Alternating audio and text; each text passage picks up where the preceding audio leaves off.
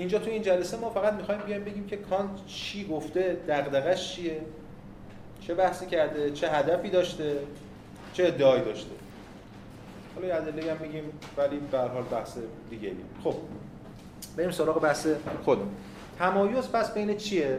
تمایز بین دو تا چیزه. آنچه واقعی است واقعی به معنایی که داره فاهمه داره کار می‌کنه آنچه بر حق است.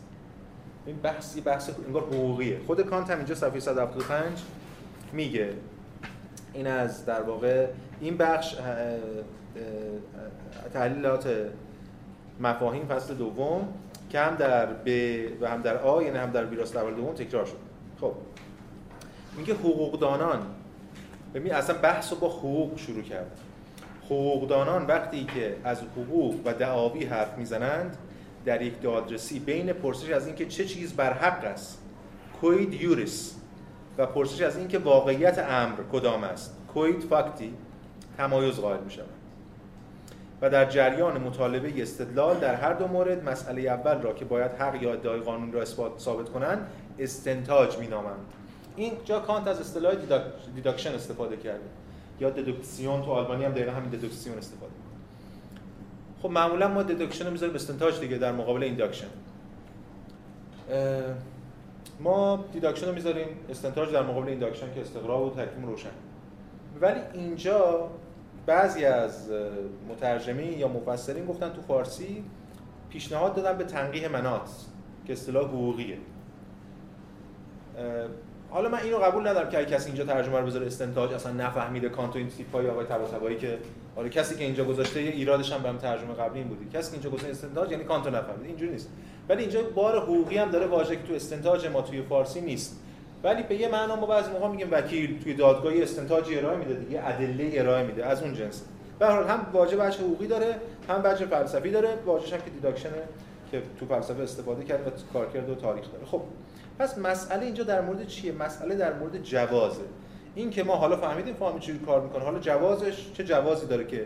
آیا جواز این رو داره که اطلاق مقولات کنه برای تجربه یا نه؟ خب این از حالا استنتاج ما چند نوع استنتاج داریم؟ حالا اینجا کانت میگه این استنتاج استنتاج تجربی نیست. یعنی یه چیزی از تجربه ما برداریم. هرچند اصلا تجربه استنتاج نداره تجربه همیشه استقراره این یه بحثی هست. کانت می‌خواد اینجا بگه که مسئله اینه که اون چیزی که می‌خوایم در موردش استنتاج کنیم هیچ وقت ابژه ما نیست که در موردش حرف بزنیم. ما در مورد یه چیزی می‌خوایم حرف بزنیم. که استعلاییه. یعنی هیچ وقت ابژه ما قرار نمی‌گیره پس ما چجوری باید در موردش حرف بزنیم؟ استنتاج کنیم. می‌تونیم استنتاج استعلایی ارائه بدیم. استنتاج استعلایی یه جور استنتاجیه که از جنس همون بررفتن با شرط و یعنی چجوری ما در مورد کارکرد فاهمه از دل احکام استنتاج کردیم؟ ولی باز استنتاج ترجمه یعنی فاهمه رو وقت نیبردیم اینجا زیر چه می‌دونم تو لابراتوار نشون بدیم آقا این دستگاه داره اینجوری کار می‌کنه 12 تا مقوله راجع در ما از شرط بودن یعنی فهم حکم در آوردیم فلان. اونم یه شکلی استنتاج اصطلاحی بوده. یه شکل دیگه البته. اینجا باز یه همچین چیزی. یعنی استنتاج استنتاج اصطلاحی اندیشیدن به خود شرط امکانه. و به یه معنا میشه گفت این بخش که مختصرم هست ستون خیمه استدلالی انقلاب کوپرنیکی کانت. بله به یه معنا این ستونش ستون شکسته یه ستونی که نقدای زیادی بهش مطرح ولی بنای اون انقلاب کوپرنیکی روی این سوال که به چه معنا دچار شکاکیت کانت نمیشه. یعنی چی؟ یعنی اون چیزی که الان بخوام یک پای تختم ما بنویسم شروع کنیم. خب ما ببینیم می‌خوایم در مورد دغدغه ما چیه دغدغه ما. اعتبار ابژکتیو مقولات فاهمه است یعنی مقولات فاهمه؟ بله فهمیدیم. حالا چجوری کار می‌کنه فلان درس پیش دیدیم. این آیا اعتبار ابژکتیو داره یا نه؟ این مسئله ما امروز می‌خوام راجع به این حرف بزنیم. مجبوریم وقتی کم واژه ابژه رو و ابژکتیو رو یکم تغییر بدیم. یه برداشت دیگه ازش ارائه بدیم حداقل تا اون حدی که بشه بشه یه فهمی ازش تو کانت حاصل کرد. حالا در توانمون ببینیم که به کجا می‌رسه خب بریم سراغ متن کتاب. صفحه 180 تیکه تیکه هاشو می‌خونیم و یکم تفسیر می‌کنیم بعد سوال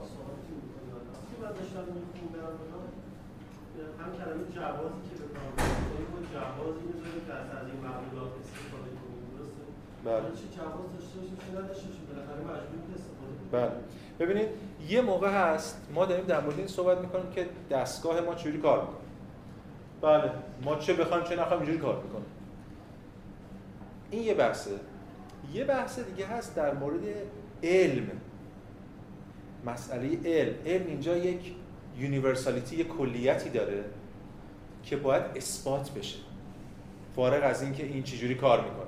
یعنی موقع از شما میگم یه بیمار شیزوفرنی که میگه آقا من الان اینجا دارم یه آدم می‌بینم. داره با من حرف می‌زنه. من می‌تونم براش توضیح بدم که داری چرا آدم می‌بینی و چرا داره با حرف می‌زنه؟ مثلا فرض کن یه روانشناس یا روانکاو ایدئال چون اونم نمی‌تونه توضیح بده اینقدر. ولی به ولی اینکه آیا این حق داره به حرف این استناد کنه یا نه یه بحث دیگه است.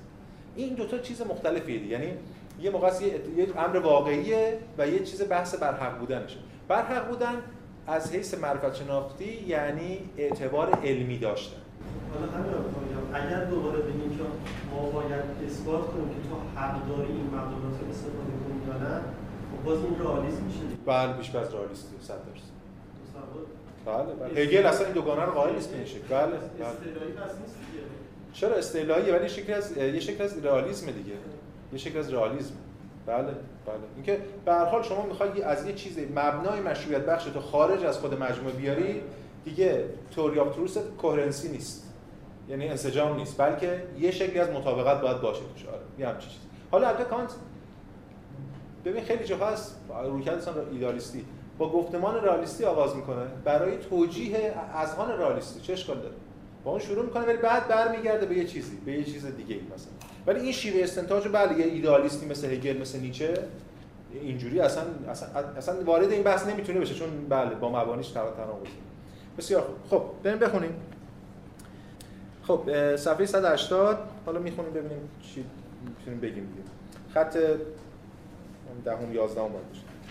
میگه دو شرط وجود دارن. بله؟ سلام. اما دو شرط وجود دارند که فقط تحت آنها شناخت یک ابژه ممکن است. دو تا شرط وجود دارند که فقط تحت آنها میشه یک ابژه شناخت. خب یکی شهود است که از آن طریق ابژه البته فقط در مقام نمود داده می شود یعنی همون حس. اولی شهوده که ابژه داده میشه توش. البته فقط در مقام نمود دوم مفهوم است که از آن طریق تصور می شود که یک ابژه با این شهود مطابقت دارد. خب همون بحث دوگانه است دیگه. شهود همون حس و فهم. این دوتا رو داره کانت جدا می‌کنه دیگه. وقتی ما یه چیزی رو می‌شناسیم تحت آنها شناخت ممکن است. این مسئله شناخت. ما یه چیز رو شروع می‌شناسیم. دو تا چیز باید کار کنه. حس و فهم. دیدیم حس خالی شناخت نمیده فهم خالی هم که توهمه دیگه شناخت میده ولی موهومه. از این چیزا. خب پس این دو تاست این همون شهود یعنی تجربه. گفتیم قبلا تو کانت هر شهود دیدیم یعنی تجربه حسی حواس پنج کان. خب اما از آنچه گفته شد روشن می شود که شرط اول یعنی همین شهود یعنی در واقع مکان و زمان یعنی حس یعنی شرطی که فقط تحت آن می‌توان ابژه ها را شهود کرد در واقع به عنوان مبنای صورت ابژه ها به نحو پیشینی در در ذهن قرار دارد این مبنای صورت ابژه ها یعنی چی؟ همون تو مکان زمان داشتیم. صورت پیشینی شهود تجربی حالا بیرونی درونی مکان زمان. اوکی. بنابراین تمام نمودها ضرورتا با این شرط سوری حساسیت مطابقت می‌کنن. زیرا نمودها فقط به وسیله این شرط سوری می‌توانند نمودار شوند. اگه این نباشه این قالب مکان زمان نباشه اصلا نمیشه نمودار بشه. یعنی می‌توانند به نحوه تجربی شهود و داده شوند اوکی. حال سوال این است که آیا مفاهیم پیشینی نیست به عنوان شرایطی تقدم ندارند که فقط تحت آنها چیزی گرچه شهود نمی شود اما به عنوان ابژه به طور عام تصور می شود میگه به همون شکل که شرط در واقع حس کردن و تجربه حسی ما قالب مکان و زمانی هر چیزیه آیا شرط هر شکلی از شناخت هر شکلی از فاهمه این مقولاته که اصلا ابژه از این طریق ممکن میشه. زیرا در این صورت هر نوع شناخت تجربی از ابژه ها ضرورتا با این نوع مفاهیم تطبیق می‌کنن چرا که بدون پیش‌فرض گرفتن آنها هیچ چیز به مسابقه ابژه تجربه ممکن نیست. حالا دیگه اون باید بیاد خودش با این تطبیق کنه ابژه تجربه باید این مقولات باشه. اما اکنون هر تجربه علاوه بر شهود حواس که از طریق آن چیزی داده می شود این مفهوم داده شدن هم دیدیم تو کانت گیون و گیوننس و اینا خیلی رایجه. یعنی کانت بازم یه بچه ایدالیستی داره اینجا ولی چیزی داره داده میشه. اینا که می‌دونید یا نمودار می شود پس همچنین ببخشید. اکنون تجربه علاوه بر شهود حواس که از طریق اون چیزی داده میشه همچنین در بردارنده یه مفهومی از ابژه است که در شهود داده شده است یا نمودار میشه پس مفهوم هم اینجا هست. چی داره باز دوگانه دو طرفو میگه دیگه حس و فهم و اینا. بنابراین مفاهیم ابژه ها به طور عام به منزله شروط پیشینی در مبنای هر شناخت تجربی جای دارند چرا این پیشینیه؟ ما اثبات کردیم جلسه پیش. به خاطر از احکام گرفتیم فهم حکمه و از اون قصه‌ای که گفتیم. در نتیجه اعتبار objective مقولات به عنوان مفاهیم پیشینی بر این اساس قرار دارد که تجربه از حیث صورت تفکر فقط از طریق آنها ممکن است. تجربه فقط از طریق مقولات ممکنه البته تو پرانتز گفته از حیث صورت تفکری هر شکلی از فهم هر شکلی از تجربه مفهومی باید مقولات بتابونن بهش. زیرا در این صورت مقولات ضرورتا به نحو پیشینی به ابژه تجربه مربوط می‌شوند چرا که تنها به واسطه آنهاست که هر نوع تجربه ابژه تجربه اصلا می‌تواند تصور شود. خب این دیگه باز روشن. بنابراین استنتاج استعلایی تمام مفاهیم پیشینی اصلی دارد که کل تحقیق باید مطابق آن جهت شود. یعنی چی؟ یعنی است که این مفاهیم پیشینی باید به عنوان شروط پیشینی امکان تجربه شناخته شوند. این دیگه خلاصه همه حرفاست. این مفاهیم همین مقولات میشن شروط پیشینی امکان تجربه. اگه اونا بودن صورت پیشینی شهود تجربی بیرونی در چه امکان شهودی که در تجربه دیده میشه و چه امکان تفکر چون اینا با هم در هم تنیدن. مفاهیمی که مبنای ابجکتیو امکان تجربه رو عرضه می‌کنن دقیقا به همین دلیل ضروریه. باز همین حرفا رو می‌زنه. حالا ما نمی‌خوایم دیگه وقت کلاس رو بگیریم با اینا. بعد پاراگراف بعدی میگه که اما سه منبع اصلی توانایی یا قوای نفس حالا می‌تونیم اسم توانایی بذاریم قوه نفس بذاریم منبع هر چی که هست وجود دارن که شروط امکان هر تجربی رو در خود دارن و خود نمی‌توانند از هیچ نوع قوه ذهنی دیگری مشتق شوند. عبارتند از حس تخیل ادراک نفسانی بذاریم ما یکم در مورد ستا صحبت کنیم. اینجا کانت یه چیز جدیدی رو وارد می‌کنه هفته پیشم گفته بودیم. حس. تخیل ادراک نفسانی. حالا بزنیم از در مورد قوه صحبت می‌کنیم. فهم. ما سه تا قوه داریم که الان داره کار می‌کنه. حس و فهم رو که مفصل صحبت کردیم در موردش. الان کانت اینجا یهویی وسط این بحث یه قوه هم اضافه کرده. قوه‌ای که ما معمولا حسابش نمی‌کنیم تو اپیستمولوژی تو معرفت شناسی. تخیل مثلا برای هنر خوبه نمی‌دونم برای ادبیات خوبه یا چیزای دیگه. معمولا وقتی تخیل قاطی میشه دانشمند میاد میگه آها اینجا جاییه که سوبژکتیویته اومده و نمیشه علمی برش حاصل کرد یا هر چیز کی قبل از کانت اومد تخیل خیلی توی فرآیند عقلانیت یا فهم جدی گرفت؟ هیوم برای چی؟ برای اینکه فهمو بزنه. بگه آقا همش تخیله. تداعی دیگه همین بود دیگه. این اصلا کل ماجرا تخیله. هر شکلی از ایجاد پیوند بین امور واقع تخیل ماست. پس رو حواست. کانت اما تخیل الان وارد می‌کنه. اما نه به شکل مخرب برای شناخت بلکه برای اولین بار به یه معنا شاید تحت تاثیر رومانتیکا و خیلی بحثایی که میشه کرد در نیمه دوم قرن 18 تخیل دیگه داره کارکرد ایجابی پیدا می‌کنه. تخیل میشه بهش استناد کرد. بحث این میشه بحث مفصل. ببینیم چه تو رومانتیسم اولیه چه بحث کردن موردش به هر حال کان اینجا داره تخیل رو وارد می‌کنه. حالا حرف می‌زنیم در مورد تخیل فعلا بذار ببینیم چجوری داره بازیش رو پیش می‌بره اون فرآیندی که مد نظرش پیش می‌بره خب بر مبنای سه منبع فوق سه عمل قرار دارن. این سه تا هر کدوم از اینا یه کار دارن می‌کنن. البته اینا من تو پرانتز بذارم اینجا. اینا گفته بودیم ادراک خود کام نوشته ادراک نفسانی. ما الان اونجاش فهم گذاشتیم بعدا این فهم رو به این بس می‌کنیم. حالا میگیم واسه فعلا در حد سه قوه پیش میره خب. سه تا عمل قرار میدن. یک همفشاری و تجمیع کار این تجمیعه کسرت تجمیع کسرت از طریق حس به نحو پیشینی. خب این چیز عجیبی نیست. حس قبلا هم دیدیم. کار حس اینه که کسرت رو تجمیع کنه. همونجور که وقتی من این رو به مسابقه شی تجربه می‌کنم یا یک این تجربه می‌کنم حسی یعنی کسرتی از تجربه داده شده است نمی‌دونم چی اصلا تجربه کلمه درست تجربه بعد از اونه. کسرت از امور داده شده است که حس اینا رو می‌ذاره کنار تجمیع می‌کنه. هم فشاری هر هست کسرت رو در یه سطحی در این قالب قرار میده. بله؟ چون شرطش این قالبشه دیگه. مثل مکان زمان دیگه. مکان چیکار می‌کنه؟ مکان الان با این یه سری اعراض داره ما تجربه های تجربه هم به معنی کانتیش نه معنی پیش کانتی یه سری امور داده شده است این همه رو تجمیع کرده. پیشینی هم چون مال من دیگه یعنی پیش از تجربه است. خود اون دست خود اون حس. این یک. دو ترکیب این کسرت از طریق تخیل. پس کار این تخیل کار تخیل در واقع ترکیبه. و سرانجام وحدت این ترکیب از طریق ادراک نفسانی اصلی که حالا صحبت می‌کنیم. کار این فهم هم در واقع وحدت بخشیه. ترکیب کردن تجمیع کردن وحدت یا وحدت بخشی. خب. همه این قوا علاوه بر کاربرد تجربی حسیشان کاربرد اصطلاحی نیز دارن که منحصرا به صورت مربوط است و به نحو پیشینی ممکن است. خب اوکی. در این خصوص ما در ارتباط با حواس قبلا در بخش اول بحث کردیم. اکنون قصد داریم در راستای فهم طبیعت دو موضوع دیگر بکوشیم. الان ما می‌خوایم در مورد فهم و تخیل صحبت کنیم. تخیل اوورده قاطی فهم. خب ما این صفحه بعد رو نمی‌خونیم ولی وقت کردیم واقعا فرصت کنین 182 رو بخونیم. خیلی شسته رفته داره از میگه که لاک چیکار کرده؟ آره دیگه واقعا فرصت نمی‌کنیم بخونیم دیگه. خیلی دقیقا مشخص می‌کنه که لاک چیکار کرده بعد میگه هیوم چیکار کرده مشکل این دوتا چیه؟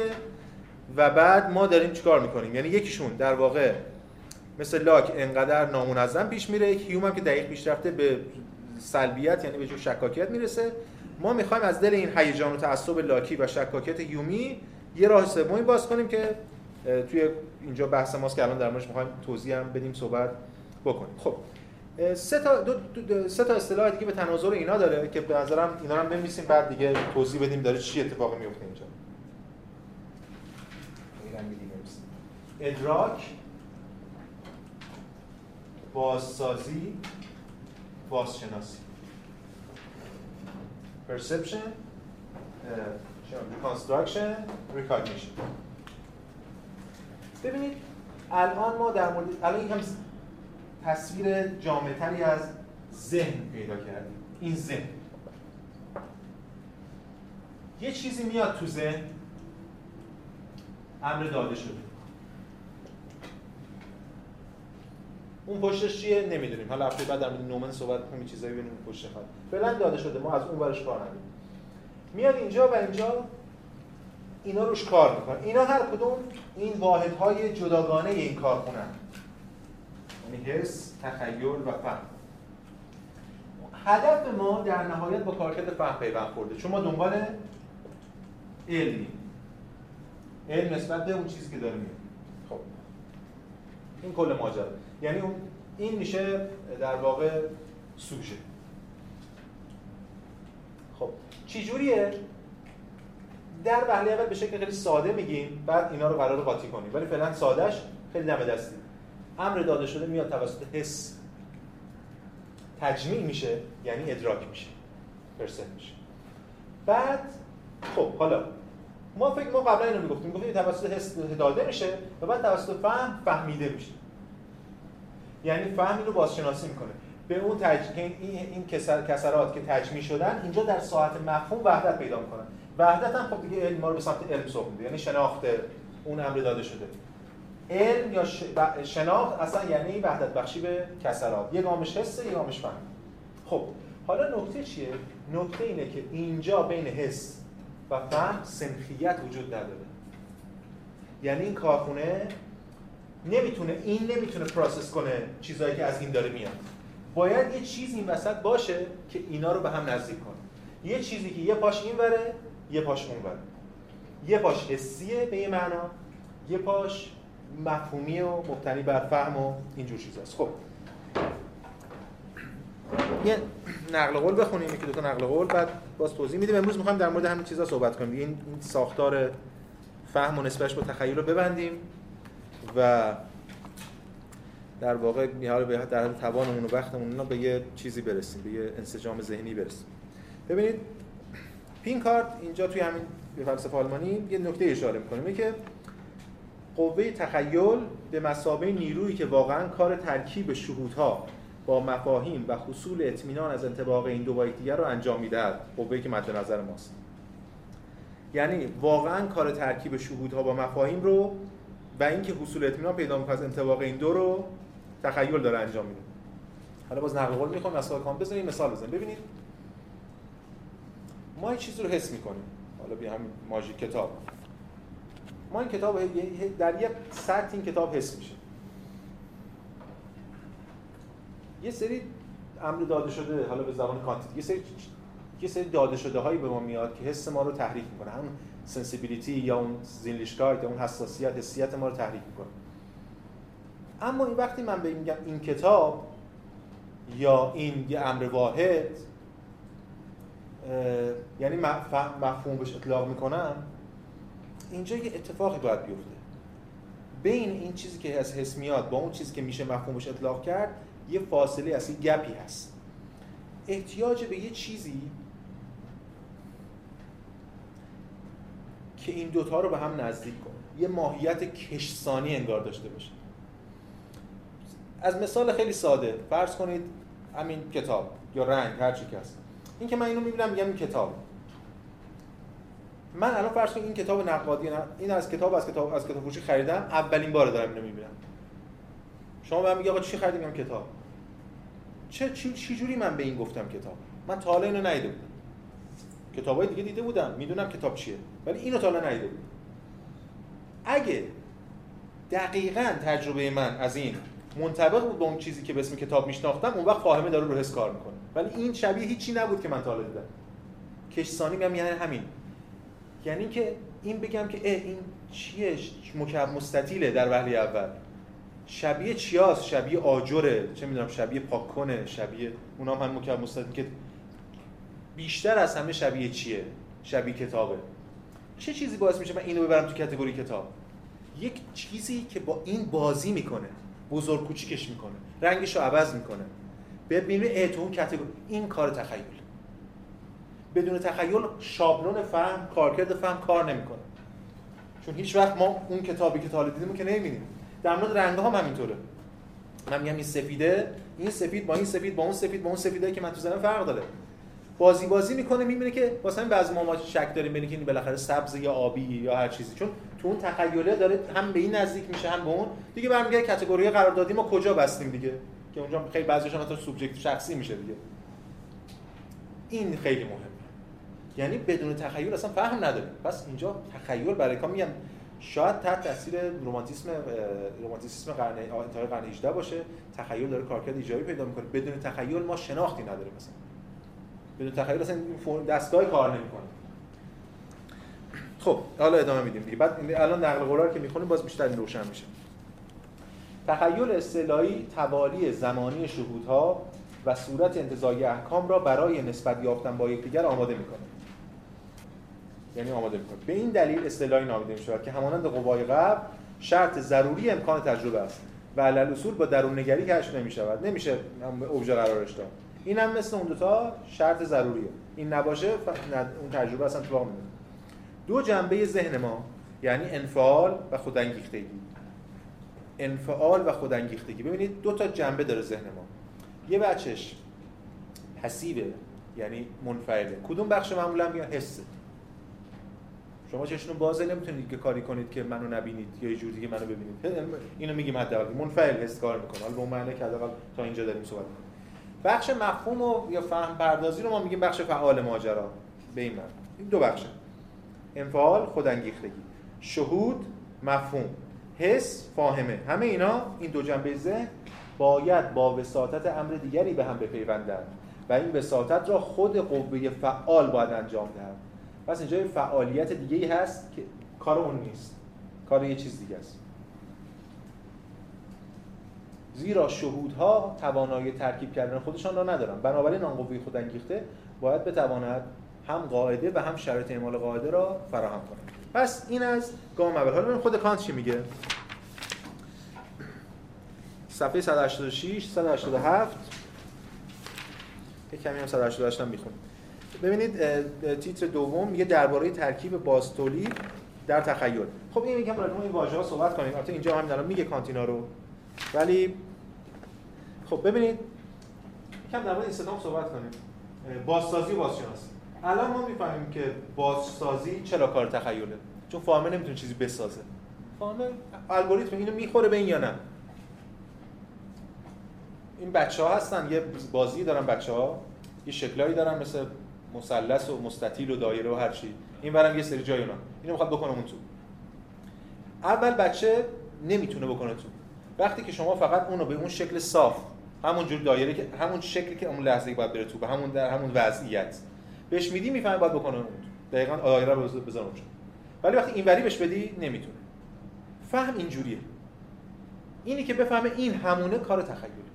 کار فهم است پس بازسازی به این معنی اینجا مهمه. یعنی باید چیزی بسازه. اینجا یه یه فعالیت یعنی یه ساحت اینجا ایدالیستی تر میشه. نه فقط با فهم. بازشناسی آره کارش اینه که این همونه تموم شد. کار فاهمه اینه این همونه. غیر از این نمی‌تونه کاری دیگه بکنه. حداقل تو این بستری که داره کانت میده. خب بخونیم اینو صفحه 186 میگه که البته یک قانون صرفا تجربی است که بر اساس آن بازنمایی هایی که اغلب از یکدیگر نتیجه شدن یا همراه یکدیگر آمدن نهایتا با یکدیگر ارتباط برقرار می‌کنن و از این طریق در پیوندی جای می‌گیرند که بر اساس آن حتی بدون حضور ابژه یکی از این بازنمایی ها موجب می شود که ذهن مطابق با قاعده ثابت به بازنمایی دیگر گذر کنه اوکی خیلی روشن. وقتی چند تا بازنمایی شما بگید ابژه. کنار هم بیان همش اینا انگار تداعی هم هیوم دیگه اسوسییشن هیوم. تداعی دارن میشن با هم. حالا اگه یه بار یکیشون بیاد شما یاد اونای دیگه میافتید. اما این قانون باستولید پیشورز می‌گیرد که خود نمودها واقعا تابع چنین قاعده ای هستند. اما خود این قانون باز یعنی یعنی علیت ما نمیگیم که هر وقت که ما همیشه آتش و گرما رو با هم دیدیم حالا آتش رو دیدیم پس گرما؟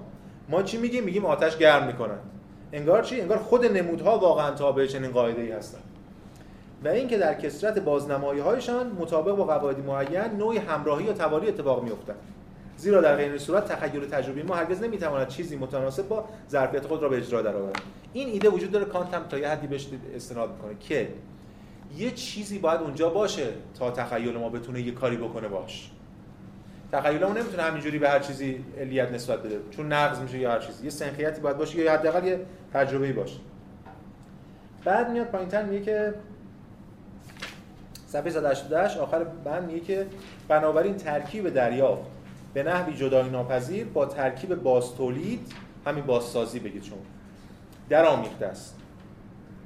اینجا چون ترجمه که جا بود reproduction همون reconstruction خیلی مایان فرق نداره ما الان نمی‌خوایم در ترم صحبت کنیم. یه چیز داره بازسازی میشه. ترکیب دریافت به نحوی جدای پذیر با ترکیب بازتولید در هم آمیخته است. و از آنجا که ترکیب دریافت مبنای اصطلاحی همه شناختها به طور عام است عام را تشکیل می‌دهد بنابراین ترکیب بازتولیدی تخیل به فعالیت اصطلاحی ذهن متعلق است و بر این اساس ما نیز این قوه را قوه اصطلاحی تخیل مینامیم. پس یه ترکیب دریافت داریم. این دریافت ترکیب میشه. این داره بازسازیش می‌کنه. این کارش با این فرق داره. کارش هم با این فرق داره. پس این یه قوه است که کارش رو دیگران انجام نمیدن. قوه اصطلاحی تخیل میگیم چرا اصطلاحی؟ چون شرط شناخته. هیچ وقت هم ابژه قرار از جلسه اول در مورد اصطلاحی صحبت کردیم دو تا شرط دو تا چیز داره دیگه. خصلت داره یکی وقتی میگه اصطلاح یعنی که ابژه هیچ قرار نمی‌گیره. از طرف دیگه شرط هر شکلی از ابژه قرار گرفتن یا تجربه ابژه هر چیزی شبیه این هستش. خب. حالا سوال اصلی اینه. این همه رو گفتیم. واسه اعتبار ابژکتیو مقولات هنوز صحبت نکردیم در موردش. درسته؟ ما الان یکم کان مجبور شد توضیح بده در مورد ذهن. یعنی باز به صورت توصیفی در مورد کارکرد ذهن صحبت کردیم. حالا بریم سراغ این پروبلماتیک اصلی. اعتبار ابژکتیو مقولات خب آقا این دستگاه کار کرده. سوال ما این است که این وحدت بخشی اگه این دستگاه کار کنه حالا فرض کنیم درست کار کنه با یه قاعده کار کنه. این فهم قراره وحدت بخشی کنه. این وحدت بخشی تا چند اعتبار ابژکتیو داره؟ یعنی تا چند ما علم می‌تونیم داشته باشیم؟ خب ما یه ابژه رو می‌بینیم یه ابژه رو ترجمه می‌کنیم. این ماژیک. کسراتی بوده تجمیع شده حالا بازسازی شده بعد بازشناسی شده. ما به میگیم ماژیک آبی استوانی شکل سخت پلاستیکی هر خب. حالا این وحدتی که ما بخشیدیم به این شی شناختیمش این وحدت از کجا میاد ببینید. سوژه ابژه حالا هر که هست. یه چیز داره میاد. هم پس می‌گیره. بهش میگیم ابژه این که پشت این ابژه چیه حالا الان نمی‌دونیم هیچ نمی‌خوایم در صحبت کنیم. حتی پیش نظر هیچ وقت نمی‌دونیم. فعلا اینه دستگاه ما غالب داره مفاهیم نمی‌دونم زمان مکانه میتابونه می‌گیره این وسط. این محصول مشترک که بهش میگیم فنومن که در واقع همون ابژه در این سطح الان مسئله ماست یعنی اینجا. که خود کانت هم جا جا آبیکت و گگنشتانت اینجا قاطی به کار می‌بره. این در این ساعت خب ما اینجا این ابژه رو یه وحدت بخشیدیم یه علمی ازش داریم. یعنی یه دانشی در موردش داریم. یه وحدتی بهش بخشیدیم سوال این وحدت از کجا آمده؟ اگه کاملا از طرف ما اومده که دیگه علم نیست. توهم ساختیم دیگه. اگر قبل قبلیان گفتن رئالیستا چی میگن؟ میگن از خود بیرونش اومده. خب این ماژی خودش کجون وحدت چیه؟ جوهره. اون پشت زیر فلان الان جوهر کجاست؟ هفته پیش تو مقولات ماست. جوهر ما داریم میتابونیم به واقعیت ما وحدت ما داریم بهش میگیم. وحدت کسرت خود پس این که رفت رو هوا. حالا چجوری ما می‌تونیم؟ یعنی آرمان کانتی اینه. آرمان خیلی آرمان بزرگه. هرچند خودش شکست شاید بخوره بدون اینکه ما اصلا بریم سراغ این استناد کنیم به این. از بطن خود تجربه و کارکردش بتونیم اعتبار objective مقولات رو حالا اعتبار objective علم رو تصدیق کنیم. این خیلی مهمه. اگه اینقدر مهمه می‌تونم بگم آرمان دکارت بدون خداست. آرمان بارکلی بدون خداست. این همه اینا می‌خواستن این کارو بکنن نمی‌تونستن مجبورن یه چیزی از بیرون بیارن که اون تصدیق کنه اینجا قراره کانت بدون اینکه اصلا بره بیرون بیرون نمی‌دونیم اصلا چیه. از دل خود این وحدت رو ایجاد کنه ببینید این وحدت ابژه رو دو تا چیز می‌تونست بهش بده. این می‌تونه بده که دیگه نمیده پس باید یه چیزی از اینجا این وحدت رو بهش بده. پس دو تا بحث داریم ما. یک وحدت رو ما بهش میدیم. که حالا در موردش صحبت می‌کنیم. وحدت رو ما بهش میبخشیم. و دوم حالا که وحدت ما بهش میبخشیم چطوری می‌تونه اعتبار objective داشته باشه؟ می‌تونه اعتبار سوبژکتیو داشته باشه. چون می‌تونه بهش objective نسبت بده؟ این مسئله که حالا در موردش صحبت می‌کنیم نمی‌خوام میگم کانت خیلی مسئله رو حل می‌کنه ولی حداقل گامی رو به پیش می‌بره. ما این نقل قولایی هم می‌خونیم که چیکار می‌خواد بکنه کانت فعلا بزن قبل از اینکه به خود کتاب کانت برسیم باز طبق روالی که داریم یه ارجاع به هارتناک بدم. هارتناک خیلی خوب اینجا رو توضیح داده. یعنی با اون شیوه خاص تحلیلی خودش صورتبندی روز شسترفته ای ارائه داده از این بحث. حالا یه تیکش هم ما می‌خونیم. حالا مثال پرتغال رو می‌زنه دیگه اون مثال پرتغالش شما خوندین دیگه از قبلش هم بخونید. خب ببینید خیلی ساده اگر بگویم آنچه دیدم یک پرتغال است این شی با هیچ تجربه حسی به خصوصی که از آن دارم یکی نیست. وقتی آنچه می‌بینم پرتغال مینامم در واقع مفهوم پرتغال رو برام اطلاق می‌کنم. مثلا که آیا ما تو عمرمون پرتغال دیدیم؟ نه. چون پرتغال دیدنی نیست. پرتغال اصلا حسی نیست. دیدن نارنجی تازه نارنجی هم باز کار اون نیست. دایره هم کار اون نیست. کره هم کار اون نیست. یه چیزی ما می‌بینیم بعد میایم بهش میگیم نارنجی بهش میگیم کره. حد می‌زنیم پرتغاله بعد مثلا شاید بازش کنیم ببینیم یه چیز دیگه است. چه می‌دونم. پس پرتغال کار مفهومه. یعنی هر آنچه را که دیده و احساس کرده و بویده و چشیدم زیر, مفهوم، زیر آن مفهوم گرد آوردم در حقیقت با این کار آنچه را که دیده و احساس کرده و بویده و چشیدم تحت یک قاعده انتظام بخشیدم مفهوم شی آن چیزی است که به ما امکان میدن آنچه را دیده این بفهمیم. این لب کلام. مفهوم شی دیگه اوج دیگه کاره. شیعیت بخشی یعنی اینکه ما یه چیزی رو که داریم می‌بینیم بفهمیم. حالا قبلا هم بازی به این معنی رو می‌گفتیم. ولی می‌گفتیم وحدت این شیعیت این ماهیت این شیعیت ذات این شیعیت کجاست؟ تو خودشه اون بیرونه اون ذات زیر نهادشه ما نمی‌بینیم فلان الان میگیم ماییم که داریم این کار انجام و به بیان کلیتر شرط, شرط آن است که ما قادر باشیم از یک زبان برای توصیف آنچه به حواس ما در آمده استفاده کنیم. اگر مفهوم شی نباشد هیچ تجربه در کار نخواهد بود. خود این ایده مفهوم شی شیعیت بخشی خودش شرط تجربه است. یعنی ما تجمیع داریم می‌کنیم کسرات رو باید مفهومیش می‌کنیم. بنابراین این مفهوم از سنخ مفاهیمی که از طریق تجربه به مثل با انتظار حاصل می‌شود نیست. که ما یه پرتغالی رو ببینیم بعد ازش انتظار کنیم. برعکس این گفتیم ما دیگه یه چیزی می‌بینیم ازش انتظار می‌کنیم پرتغال بودن. الان برعکسه. ما داریم اتفاقا اونو می‌سازیم. ایدالیستی چرا که خود شرط امکان تجربه است. مفهوم شی انعکاس وحدت آگاهی است و این وحدت چنان که دیدیم از تجربه حسی آیات نمی‌شود اگه می‌خواست بشه نمی‌تونه اثباتش کنه نمی‌دونم شاید بشه. شاید واقعا اون بیرون یه ماژیک هم اینجوری باشه. ولی من علمی بهش ندارم. بلکه به نحو پیشینی محقق می‌گردد. از اینجا نتیجه می‌شود که وحدت آگاهی وحدت آگاهی یک شرط استعلایی است. کانت این شرط رو ادراک نفسانی استعلایی مینامد. خب حالا می‌خوایم بریم سراغ این وحدته. بریم سراغ این ترمی که من گذاشتم تو پرانتز. حالا می‌خوایم بریم سراغش. ادراک نفسانی. apperception یه perception داریم تو کانت یه apperception تو خود آلمانیش Apperzeption ه. یعنی همین دقیقاً نمی‌دونیم چی ترجمهش کنیم. من حالا تو اینجا گذاشتم ادراک نفسانی بعضی می‌ذارن اندریافت. یه سطح دیگری از پرسپشنه که با یه چیز درونی در ارتباطه حالا کار به اسمش نداریم یکم در موردش می‌خوایم حرف بزنیم. کانت عامل وحدت بخش رو به کجا می‌خواد نسبت بده؟ خب بریم سراغ خود کتاب. صفحه 190 من تمام تلاشم می‌کنم تا اونجا که میشه خودم حداقل فهمیدم اینا روشن کنم ولی واقعا این بحثا بحثای بخشای مبهم کتاب. کسایی که شعارها ها رو آشنا هستن می‌دونن اینجا همیشه حتی میشه نشون داد من نقل قولم می‌تونم بیارم از خود امیل بریه از خود حتی هارتناک. اختلاف های فاحشی دارن با خود متن کانت. یعنی جاهایی یه چیزایی رو با هم قاطی کردن. حالا اگه شد اون وسط بود بحثا این اجراعات رو میدم. خب صفحه زن 90 پاراگراف دوم. مبنای هر نوع ضرورتی همواره شرطی استعلایی است. خب روشن. چرا مبنای هر نوع ضرورتی باید شرطی اصطلاحی باشه؟ به خاطر اینکه اگه شرط غیر اصطلاحی باشه دیگه شرط نیست دستمون بهش نمی‌رسه دیگه ضرورت نداره. استقرار و قال ماجرا پس اگه می‌خوام بگیم ضرورت باید شرط اصطلاحی باشه. بنابراین باید یک مبنای اصطلاحی برای وحدت آگاهی در ترکیب کسرت همه شهودهای ما و به این طریق همچنین مفاهیم ابژه ها به طور عام و در نتیجه تمام همچنین تمام ابژه های تجربه وجود داشته باشه. بله. باید یه چیزی اینور باشه. اونور که نیست. بدون این مبنای اصطلاحی تصور هر ابژه‌ای برای شهودهای ما غیر ممکن خواهد زیرا این ابژه صرفا آن چیزی است که برای آن مفهوم این نوع ضرورت ضرورت ترکیبی را بیان می‌کنه خب.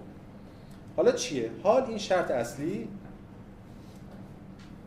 و اصطلاحی چیزی نیست جز ادراک نفسانی اصطلاحی. چیه این ماجراش؟ حالا نقل قول می‌خونیم اگه پس توضیح آگاهی به خود بر اساس تعینات حالت ما در ادراک درونی صرفا تجربی حسی و همواره متغیر است. خب. ما یه سطح آگاهی داریم به خودمون که متغیر. هیوم هم اینو می‌زد. هیوم اینو می‌زد به جای نفس. می‌گفت ما اصلا نفس نداریم. یادتون باشه هیوم یه چیز علیت رو می‌زد جوهر رو می‌زد می‌زد یکی هم نفس رو می‌زد. می‌گفت نفس چیه؟ ما چند تا چیز داشت نفس دیگه. یک جوهریت نفس رو می‌زد که یوم اصلا نابودش می‌کرد. یکی که مهمتر از اونه استمرار نفسه یادتون هست که مثلا من میگم آقا من 30 و چند 37 سالم. یعنی چی؟ یعنی من یک پیوستار نفسانی 37 ساله برای خودم قائلم. یوم از کجا معلوم؟ تو مگه عین 37 سال خود داشتی به خود فکر می‌کردی؟ یه که پراکنده هایی یادت اومده کی هستی؟ به خود فکر کردی. یه سری آدمایی هستن اونم حتی ندارن. بعد تو وقتی به خودت من هیومو تکرار می‌کنم. تو وقتی به خودت فکر می‌کنی واقعا چرا دوچان توامی که من این خودم یکیه یه نفس واحده؟ وحدتش رو از کجا میاری؟ بعد اون مثالایی که می‌زنه نقدایی که هیوم می‌کرده اینا ما تو توی بخش جدل اصطلاحی یعنی هفته همین هفته بعد بعد بهش برسیم دیگه. بخش اول جدل اصطلاحی یعنی مغالطات عقل محض که به مفهوم نفس می‌پردازه نقدای کانت نقد هیومو کانت جواب میده. البته انتقاد به کل تاریخ فلسفه هم می‌کنه. اونا رو بهش می‌رسیم. الان کار به اونا نداریم. می‌خوام ولی می‌خوام اینجا یه برداشت جدیدی از نفس رو بهش برسیم. یه برداشتی که قبل کانت نبود. خب پس خود آگاهی به خود در این سطح متغیره. بنابراین این آگاهی نمی‌تواند هیچ خود ثابت و ماندگاری را در این جریان نمودهای درونی ارائه دهد. و این آگاهی معمولا حس درونی یا ادراک نفسانی تجربی حسی نامیده می شود بذاریم بهش بگیم اگو یعنی چی؟ تصوری که ما از خودمون داریم. حالا اینم تصوره هم باز دو تا تصوره. ببینید ما یک در واقع ببینید وقتی من میگم من همون من آی ایش هر هست. این معنی چی؟ ما چند تا من داریم؟ اولین معنی که به ذهن می‌رسه یه من تجربی. حالا می‌تونید فرض من تجربی مکانمند یا مکانی یعنی همین بدن من. این سطح اول من. یه من دیگه هم داریم من تجربی ولی مکانمند نیست. یا حداقل شبیه اون چیزی که تو اسلامیا بهش میگن حضوری. اینو اجازه بدیم بهش بگیم اگو یعنی چی؟ یعنی من وقتی چشام می‌کنم میبندم خودم رو تصور می‌کنم. وقتی میگم من الان مثلا غمگینم اون معنی چیه؟ حضوریه. نه دیگه یه حس درونیه دیگه. اصولی نیستین دیگه. اصولی اتفاقا من تجربی اصولیه جلو آینه. حتی میگم باز خیلی تناظر نمی‌خوام ببخشید. ولی من میام جلو آینه می‌بینم خودمو با منی که خودمو دارم درون خودم تصور می‌کنم این دوتا. این هر دو تا من تجربیه. حالا کانت این دومیه رو میگه ادراک نفسانی تجربی. همین دیگه. من تجربی چی در خودم دارم؟ من نمی‌تونم این ساختار ذهن رو روی این سوار کنم. نمیشه. زورش نمی‌رسه. گیجه یادش می‌رسه چیزایی با خودش درگیره تنافر از این حرفا. حالا جلسه بعد می‌بینیم. اصلا نقد اصلی کانت به کارت اینه که من میاندیشم تو اشتباهی اینجا گرفتی.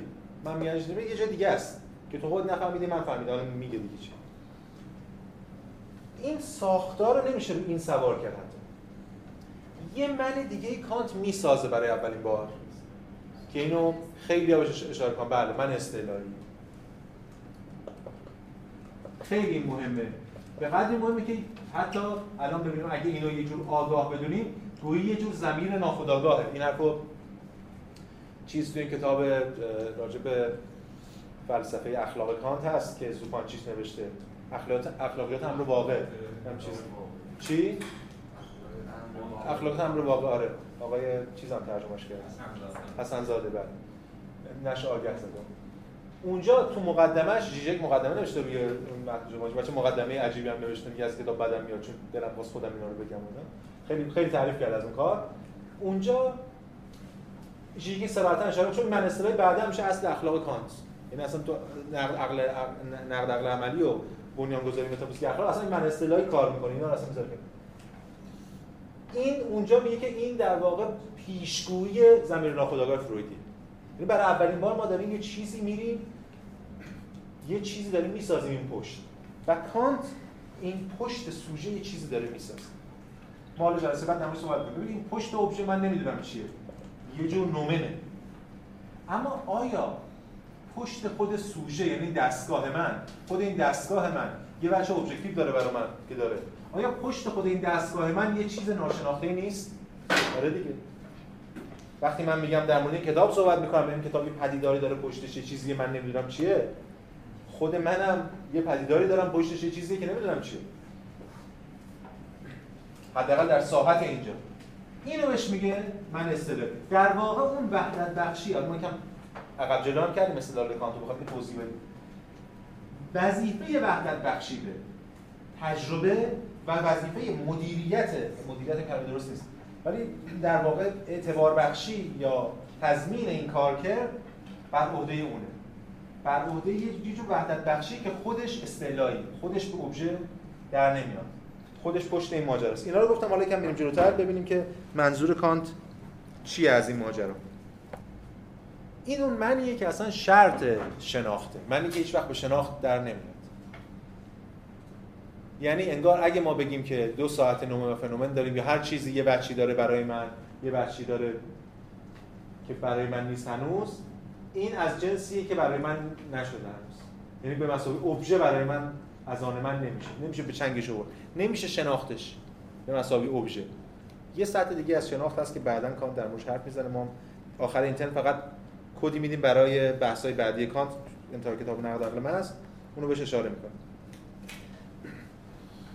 آنچه را ضرورتا باید از لحاظ تعداد یکسان بازنمایی شود نمی‌توان از طریق داده های تجربی حسی چنین تصور کرد. بنابراین باید شرطی باشد که قبل از هر نوع تجربه قرار گیرد و خود تجربه را ممکن سازند شرطی که باید چنین پیشورز اصطلاحی را اعتبار بخشد. اما بدون این وحدت آگاهی که بر همه داده های شهود مقدم است و فقط از طریق رابطه با این وحدت هر گونه بازنمایی ابژه ممکن می شود هیچ نوع شناختی در ما و هیچ نوع پیوند و وحدتی در میان خودشان رخ نخواهد داد. این آگاهی محض اصلی یا خواستگاهی و لایتغیر را من ادراک نفسانی اصطلاحی می نامم. این ادراک نفسانی اصطلاحی شرط شناخته. به همین دلیل ابژه قرار نمی‌گیره. ببینید مثل دکارت مثل من میاندیشم دکارت. من میاندیشم دکارت دقیقا از همین جنسه. استدلال دکارت چیه؟ استدلال دکارت اینه که آقا من به چیزهایی که می‌بینم می‌تونم شک کنم چون خواب بوده و فلان می‌تونه توهم باشه. بدن خودم می‌تونم شک کنم می‌تونه توهم باشه. حتی قواعد قطعی ذهنی خودم می‌تونم شک کنم چون شیطان فریبکار جن فریبکار یادتون از اینا. ولی به یه چیزی نمی‌تونم شک کنم. به اینکه یه منی باید باشه که اصلا شک کنه. یه منی باید باشه که اصلا فریب بخوره. مشکل دکارت که اون منی که باید باشه رو میگه من. یعنی سومی و دومی قاطی می‌کنه. من کانت هم میگه منی باید باشه ولی من نمی‌دونم اون چیه ولی باید باشه. این باید بودنش. بله؟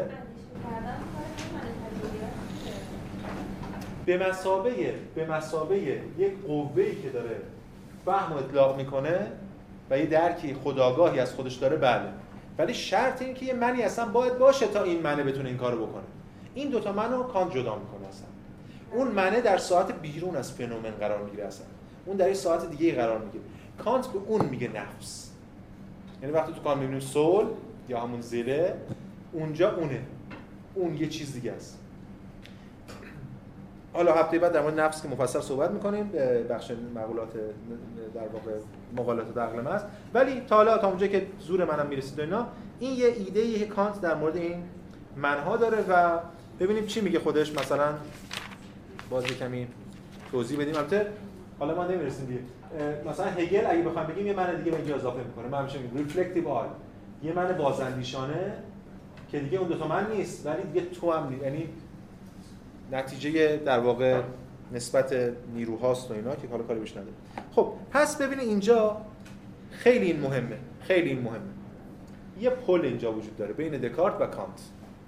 پل مدرن سوژه مدرن از از دکارت به کانت داره تغییر چهره میده. داره میره یه جایی دیگه. اگه من بخوام پل رو کامل کنم برای که دور نمار داده باشم می‌تونم بذارم. من اندیشنده دکارت من اصطلاحی کانت اگو اصطلاحی هوسرل همه یه پروبلماتیکه. دنبال یه چیزی هن که تجربی نباشه چون تجربی بشه نابود میشه. از اون برم باید یه چیزی باشه یه ارتباطی با داشته باشه. مجبوریم فقط اصطلاحیش کنیم این شرط این شرطش نمی‌تونیم نگه داریم. نمی‌تونیم به مشت بیاریم. نمی‌تونیم در واقع در واقع به ابژه شناخت تبدیلش کنیم مقولات اینا رو بهش بتابونیم. هفته بعد می‌بینیم.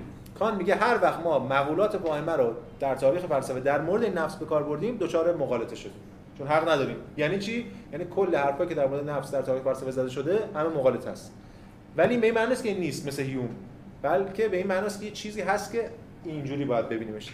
شرط امکانه خودش هیچ وقت ابژه قرار نمی‌گیره. به همین دلیل کانت میگه که مثلا در صفحه 205 حالا یکم 206 هم می‌کنیم میگه درباره وحدت اصلی ترکیبی ادراک نفسانی من میاندیشم باید بتواند با همه بازنمایی های من ملازمت داشته باشد. خیلی جمله معروفی.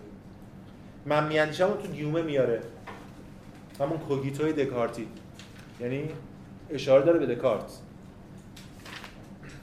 یا مثلا سه چهار خط پایینتر میگه که کل کسرات شهود در همان سوژه‌ای که این کسرت در این یافت می شود با من میاندیشم رابطه ضروری دارد اما این بازنمایی نوعی عمل خودانگیختگی است. یعنی نمی‌توان آن را متعلق به حساسیت تلقی کرد. نمیشه اینو برد تو ساعت حساسیت. حس. من این بازنمایی را ادراک نفسانی محض مینامم. بعد میگه تا آن را از ادراک نفسانی تجربی و ادراک نفسانی اصلی خواستایی تفکیک کنم. که حالا کارش نداریم. زیرا این همان خداگاهی است که بازنمایی من میاندیشم را تولید می‌کند. که این بازنمایی باید بتواند همراه همه بازنمایی های دیگر باشد و در هر نوع آگاهی بازنمایی بازنمایی واحد و مشابه باشد و بنابراین خود نمی‌تواند با هیچ بازنمایی دیگری همراه شود. من وحدت این بازنمایی را همچنین وحدت اصطلاحی خداگاهی مینامم تا امکان شناخت پیشینی منتج از آن را تعیین کنم. پس کل اینا یه بیسی داره که اون من اصطلاحی ولی بیرون این مرز. اینجا مرز نوم فنومنه. مرز دستگاه اینا اصطلاحیه بله. ولی مرز این دستگاه کارکردیه و اون چیزی که شرط این باید باشه. اون شرط خودش چیه؟ من اصلا نمی‌دونم خودش چیه. چون اصلا نمی‌تونم راجع به اینکه خودش چیه حرف بزنم. از نظر کانت البته دیگه. این همونی که اینجا استعداد کانتیه دیگه. من این تو هگل اینو ما با اینتر حل می‌کنیم. را یعنی اونجا توضیح داده میشه. خب حالا. حالا سوال ما جواب داده شد آیا؟ اعتبار ابجکتیو معقولات چیه؟ از کجا میاد؟ در یک سطح از این در واقع وحدت بخشیه که از آن فاهم است. وحدت میبخشه ولی خود این وحدت بخشی فاهمه ریشه توی این ادراک نفسانی داره. یعنی همین بچه من استعلایی که همه اینا رو در بر کانت از یه طرف نمی‌خواد کل ماجرا رو درون سوژه حفظ کنه چون دچار سولیپسیسم میشه. از یه طرف نمی‌خواد یه چیز رو بیرون نگه داره چون نمی‌تونه بهش چنگ پیدا چنگ بزنه. این بحران کانتی. به همین دلیل ایده من استعلایی تولید می‌کنه. یعنی ایده من استعلایی به این معنا منه. این بعدا تو فیلسوفای بعدی من اصطلاحی مثلا توی شیرین میشه من مطلق. اما سوالی که مثلا از موضوع هگلی انتقاد میشه مطرح کرد اینکه آقا این چرا اصلا من باشه یه منی باید باشه چرا من باید باشه؟ چرا نمیگه یه چیزی باید باشه که اصلا من شک کنم یا چیزی؟ این اطلاق این به من برای کانت حداقل یعنی یه پاش تو من باشه ولی یه پاشم جایی باشه که من نمی‌تونم روش حرف بزنم یا بیرون از من. این تنها راه یعنی کانت هم به یه معنا با امر اصطلاحی داره از خود این سوبژکتیویسم مدرن خارج میشه. اما از طرف دیگه دقیقاً به خاطر اینکه از سوبژکتیویسم مدرن خارج میشه استدلالاش با این خدشه مواجه میشه. بحث مبهمه. مبهمه که در حد خود توانی که ما داشتیم و خب آثار کانت هم می‌خونیم هم نقل نقل مثلا این ابهام رو حفظ می‌کنه که بالاخره کانت می‌خواد این وحدت بخشی رو چجوری از بطن این حاصل کنه. چون این چه نسبتی با این داره؟ اگه نسبت علی داره نمی‌تونیم ما علیت رو به این اطلاق کنیم. همون بحثایی که در مورد نومه میشه در مورد این هم مطرح میشه. البته کانت در انتها در خود این کتاب در مورد این صحبت می‌کنه که من چجوری می‌تونم صحبت کنم از این این منی که دارم. بذاریم اینا رو جمع کنم این بحث در مورد منو این یه بخشی از این ابهامات ما برطرف خواهیم کرد در اون کلیت اندیشه کانت هرچی بریم جلوتر. خب. حالا سوال. دستگاه رو یکی دستگاه ها رو یکی کرده به یه معنا قبلا با تکیه دادن مقولات پایین بر احکام. و اگه سوال از کانت بشه که خب ما چگونه فیزیک داریم می‌تونه جواب بده اون وچی از دستگاه های ما که مشابه همن فیزیک داره. یعنی فیزیک ما اون بخشی از دستگاه ماست که مشابه همه. ببینید حالا چون گفتید یه نقل قولی هارتناک داره. اگه پیداش کنم. دقیقا همینو میگه. میگه که آره اینجاست. میگه که دلیل اینکه چرا طبیعت از قوانین پیشین تبعیت می‌کند سوال اینه دیگه. خب آقا ما میگیم یه قوانینی داریم اینو به جهان اطلاق می‌کنیم. به خاطر احکام مشترک اصلا قبول ذهن ما همه شبیه هم کار می‌کنه. ما این یک مشابهتی یا یک اشتراکی در نوع اطلاق قوانین داریم. خب آیا ما می‌تونیم بگیم که چرا اسم این قوانین فیزیکه؟ فیزیک یعنی شناخت طبیعت دیگه. آیا می‌تونیم فیزیک داشته باشیم؟ آیا می‌تونیم بگیم طبیعت طبق قوانین ما عمل می‌کنه؟ کان میگه آره به اون معنایی که گفتیم انقلاب کوپرنیکی دیگه اون باید بیاد خودشو. چی میگه؟ دلیل اینکه چرا طبیعت از قوانین پیشینی تبعیت می‌کند این است که طبیعت را صرفا به توسط مقولات می‌توان دریافت. البته باید گفت کاری که مقولات با طبیعت می‌کنند تنها تجویز قوانین پیشینی است. قوانینی که در طبیعت به ماه و طبیعت صادقند طبیعت به ماه و طبیعت یعنی چی طبیعت من. دو تا طبیعت داریم در کانی. بحث مفصل یک کتاب اصلا داریم راجع به اسم مفهوم مفهوم ناتور یا همون نیچر نزد کان یه طبیعت که ما داریم طبیعت بدون انسان طبیعت آزاد فلان طبیعت اون طبیعت اصلا نیست. طبیعت یعنی طبیعتی که اومده تو این قالب و فلان.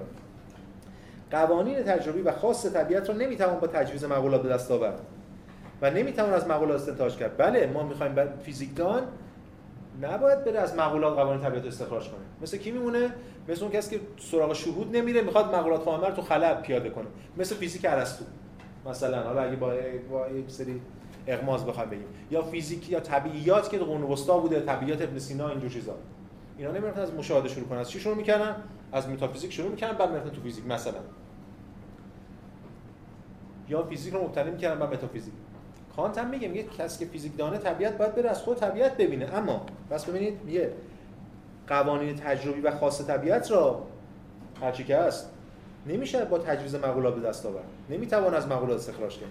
بلکه باید آنها را به طریق تجربی معین معلوم ساخت. اما نمی‌توان این قوانین را هرچند نمی‌توان این قوانین را از مقولات استخراج کرد سازگاری و انطباق آنها با مقولات امری ضروری است.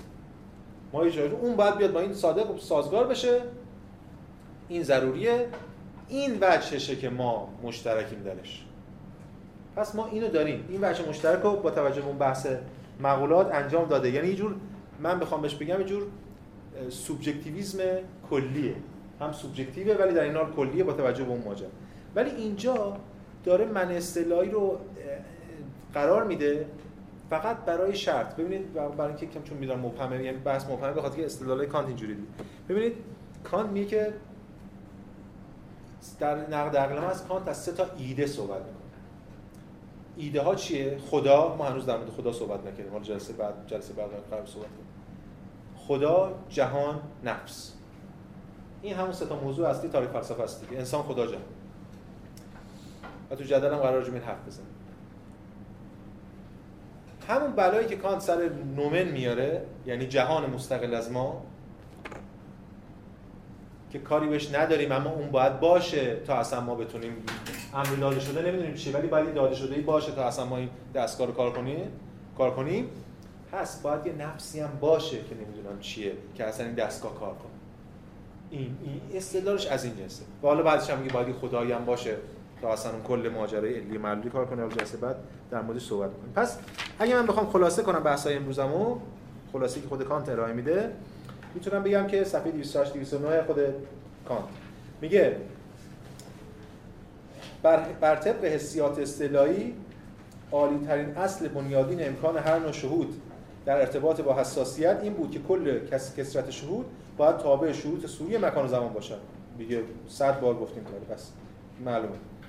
این از حسیات اصطلاحی. حالا این بر عالی ترین اصل هر شهودی در ارتباط با فاهمه این است که هر نوع کسرت شهود باید تحت شروط وحدت ترکیبی اصلی خواستگاهی ادراک نفسانی قرار بگیرد همه بازنمایی های متکثر شهود تا جایی که به ما داده شدند یعنی اومدن توی این سیستم تابع اصل بنیادین نخست هستن یعنی اینا که اومدن توی این سیستم تابع اصل بنیادین نخست یعنی مکان و زمان. اما تا آنجا که باید بتوانند در یک آگاهی با یکدیگر بیامیزند کار تخیل دیگه کار داره میآمیزه. تابع اصل بنیادین دومند زیرا بدون این همامیزی هیچ چیز نمی‌تواند از طریق آنها تصور و شناخته شود. چرا که بازنمایی های داده شده با عمل ادراک نفسانی یعنی با من میاندیشم هیچ اشتراکی ندارن این بازنمایی های داده شده هیچ سنخیتی هیچ ربطی به من میاندیشم ندارن تخیل باید اینو ور بره باش یعنی در واقع این اینا رو به هم بریزه بیامیزه تا اون بشه. تا بتونه که پیوند بخوره بنابراین نخواهند توانست در یک خداگاهی واحد با یکدیگر درک شوند و فراچنگ به طور کلی فاهمه عبارت است از قوه شناخت ها این شناخت ها از رابطه متعین بازنمایی های داده شده با یک ابژه تشکیل می شوند این شناخت ها از رابطه متعین بازنمایی های داده شده با یک ابژه تشکیل می شوند خب اوکی. اما یک ابژه چیزی است که در مفهوم آن کسرت یک شهود داده شده اتحاد یافته است. یعنی وقتی ما در مورد یک ابژه صحبت می‌کنیم وقتی ما میگیم یک ابژه این ابژه اینجا نیست. چون امر داده شده ابژه نیست. ابژه وقتی که این کسرت اتحاد یافته باشه. حال اما هر نوع اتحاد بازنمایی ها مستلزم وحدت آگاهی در ترکیب آنهاست حالا اگه ما بخوایم وحدت ببخشیم به این باید اینجا یه عامل وحدت بخشی داشته باشیم. خود این دستگاه به این شکل نمی‌تونه وحدت ببخشه. یه چیزی می‌خوایم که کل این دستگاه رو وحدت ببخشه. و بنابراین اعتبار objective بازنمایی ها رو تشکیل دهد و در نتیجه آنها رو به شناخت تبدیل کنه و در نتیجه حتی امکان فاهمه نیز بر پایه آن وحدت آگاهی قرار داره خود فاهمه‌م بر پایه این وحدت اما این وحدت وحدت عددی نیست. حرف کانت وحدت ریاضی نیست. چرا؟ چون این وحدت عددی باشه هر نداره روش هر بگه وحدت. چون مال مقولات مقولات هم نمی‌تونیم به اون اطلاق کنیم. یه سطح دیگری از وحدته. که در مورد نفس اطلاق میشه مثلا. هفته بعد داره در مورد اینم صحبت می‌کنه ولی به حال ما یک یه موقع است در مورد تعداد صحبت می‌کنیم میگیم وحدت عددی. اینجا ما داریم از یک چیزی فراتر از اون صحبت می‌کنیم. یه جور وحدت بخشی نهاد وحدت بخشی که ذیل همه اینها قرار داره. و این دقیقا همون چیزی که ما بهش میگیم ایدالیسم کانت. یعنی اثبات عینیت عینیت حالا جهان خارج. که دیگه خارجی نداره جهان خارج هم یعنی طبیعت هم یعنی همین طبیعت همین تو دستگاه اومده این در واقع فقط از موضع من انجام میشه. چه اتفاقی افتاد اینجا؟ ما گفتیم اعتبار objective مقولات. الان کانت اعتبار objective مقولات رو برای ما اثبات کرده ولی این ابژه دیگه اون ابژه نیست. ابژه رالیستی ابژه‌ای که سوبژکتیو شده. یعنی ما یه ابژه سوبژکتیو شده است ابژه ایدالیستی داریم در موردش صحبت می‌کنیم. و در واقع این ایده اصلی ماجراست. حالا چه چیزایی جا افتاده؟ ببینید این نکته رو من بگم. تخیل بعدا در نقد قوی حکم میشه اصل ماجرا. ولی اینجا تخیل داره یه کار دیگه هم می‌کنه. ببینید یه نکته بگم چون که حالا تا یادمون رفته یک توی مقولات در واقع همین اتفاق داره میفته بین خود مقولات و جهان خارج ببینید مقولات چی بود؟ دوازدهش چیه؟ بگید وحدت کسرت تمامیت واقعیت نفی حدگذاری جوهر علیت مشارکت امکان وجود وجود وجود ممکنی امکان وجود وجود. این مقولات. این مقولات فاهم است. خب ما گفتیم فاهمه این مقولات می‌خواد اطلاق کنه به یه چیزی هست. ولی فاهمه خودش نمی‌تونه این اطلاق کنه. وقتی فاهمه اصلا یعنی اینکه چه می‌دونم اینکه من جوهر رو چجوری می‌تونم به حس اطلاق کنم؟ من اینو می‌بینم دیگه. من دارم می‌بینم. و همینطوری دارم می‌بینم. چجوری می‌تونم جوهریت رو به این اطلاق کنم؟ این کار یه چیزی کمه توش گفتیم کار تخیل تخیل اینجا می‌خواد چیکار کنه؟ تخیل اینجا باید یه بازی رو انجام بده. یعنی یه کاری رو انجام که این سنخیت اینا رو هم پیوند بزنه. چجوری تخیل این کارو می‌کنه؟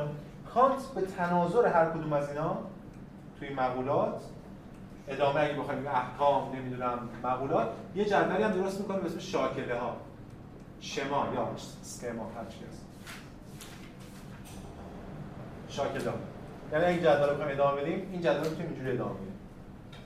یعنی در قبال هر کدوم از اینا یک شاکله که اون شاکله در واقع کار تخیل. اما تخیل رو کانت یه پیوندی می‌زنه با زمان. بله بسیار خیلی بحث کردن. همین امروز حالا من داشتم روی پروژه کار می‌کردم در مورد زمان صحبت شد خیلی امروز دوباره رفتن تو این کتاب راجع به اینکه چجوری داره تخیل که زمان تخیل رو تولید می‌کنه. اون بچی از که ما در مورد حسیات گفتیم یه بچی یه سطح دیگه از زمانه یه سطح دیگه از زمان که تولید میشه و تخیل. ما کار اینا نداریم بحثش خیلی فنیه.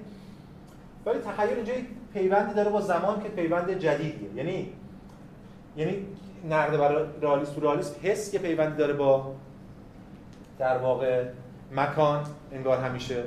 اینجا تخیل پیوند داره با زمان. تخیل پیوند می‌خوره با زمان. بزن شاکله رو بگیم دونه دونه کم این پیوند روشن‌تر میشه. شاکله در واقع اون چیزی که این وسط بین این دو تا قرار داره. ببینید مثل قبل از بریم شاکله مثال مثالی که معروفه ما یه بشقاب می‌بینیم ما یه بشقاب داریم. از اون ور یه مفهوم دایره داریم. این مفهوم دایره با این بشقاب همسان نیستن. ما این مفهوم دایره داریم یه بشقاب داریم. این تخیلی که اینو به اون نسبت میده این تخیل اون رو اون نمی‌دونم اسمش چی بذاریم یه جور گرد بودن یه جور تلاش برای اینکه دایره رو روی اون بشقاب سوار کنه. یکم باید به دایره بازی کنه یکم باید به بشقاب بازی کنه. اینا. حالا این که چجوری این با زمان پیوند می‌خوره ایده کانت حالا یکم در صحبت کنیم. ببینید حالا ببینید شاکله رو بنویسیم یکم شاید روشن‌تر سه دسته اول سه دسته دوم. یه شاکله دارن. اینا با زمان خیلی کاری نداره. اینا هر کدوم دیگه شاکله های جداگانه دارن برای خودشون که مشخصا با زمان ارتباط پیدا می‌کنن. شاکله وحدت کسر تمامیت رو میگه عدد. در واقع عدد همینه دیگه. یعنی عدد از یه طرف با مفهوم وحدت پیوند می‌خوره وحدت کسرت. در واقع کسرتی کسرتی که از وحدت پدید آمده از یک دو سه چهار اینا. اما از طرف دیگه یه پاشم توی کسرات داره یعنی میشه به حس اطلاق کرد میشه شمرد. ما مفهوم کسرت رو چجوری اطلاق می‌کنیم به یه تعدادی؟ به خاطر عدد بود داشتنش. در مورد واقعیت نفت حدم در, در واقع شدت و ضعف درجه شدت و ضعف. شدت و ضعف به وجودی دیگه. ولی این اینا رو ببینید اینا رو کاملا تو زمان میره توضیح میده کانت. جوهر علیت مشارکت. جوهر میگیم دوام زمانی اصلا این ستا رو شاکله هاشو می‌ذاریم نظم زمانی. اینا رو می‌ذاریم تمامیت زمانی. حالا این خیلی مهم نیست شاکله رو جدا دوام زمانی. دوام زمانی یعنی چی؟ یعنی من چرا به این ماژیک جوهر نسبت میدم؟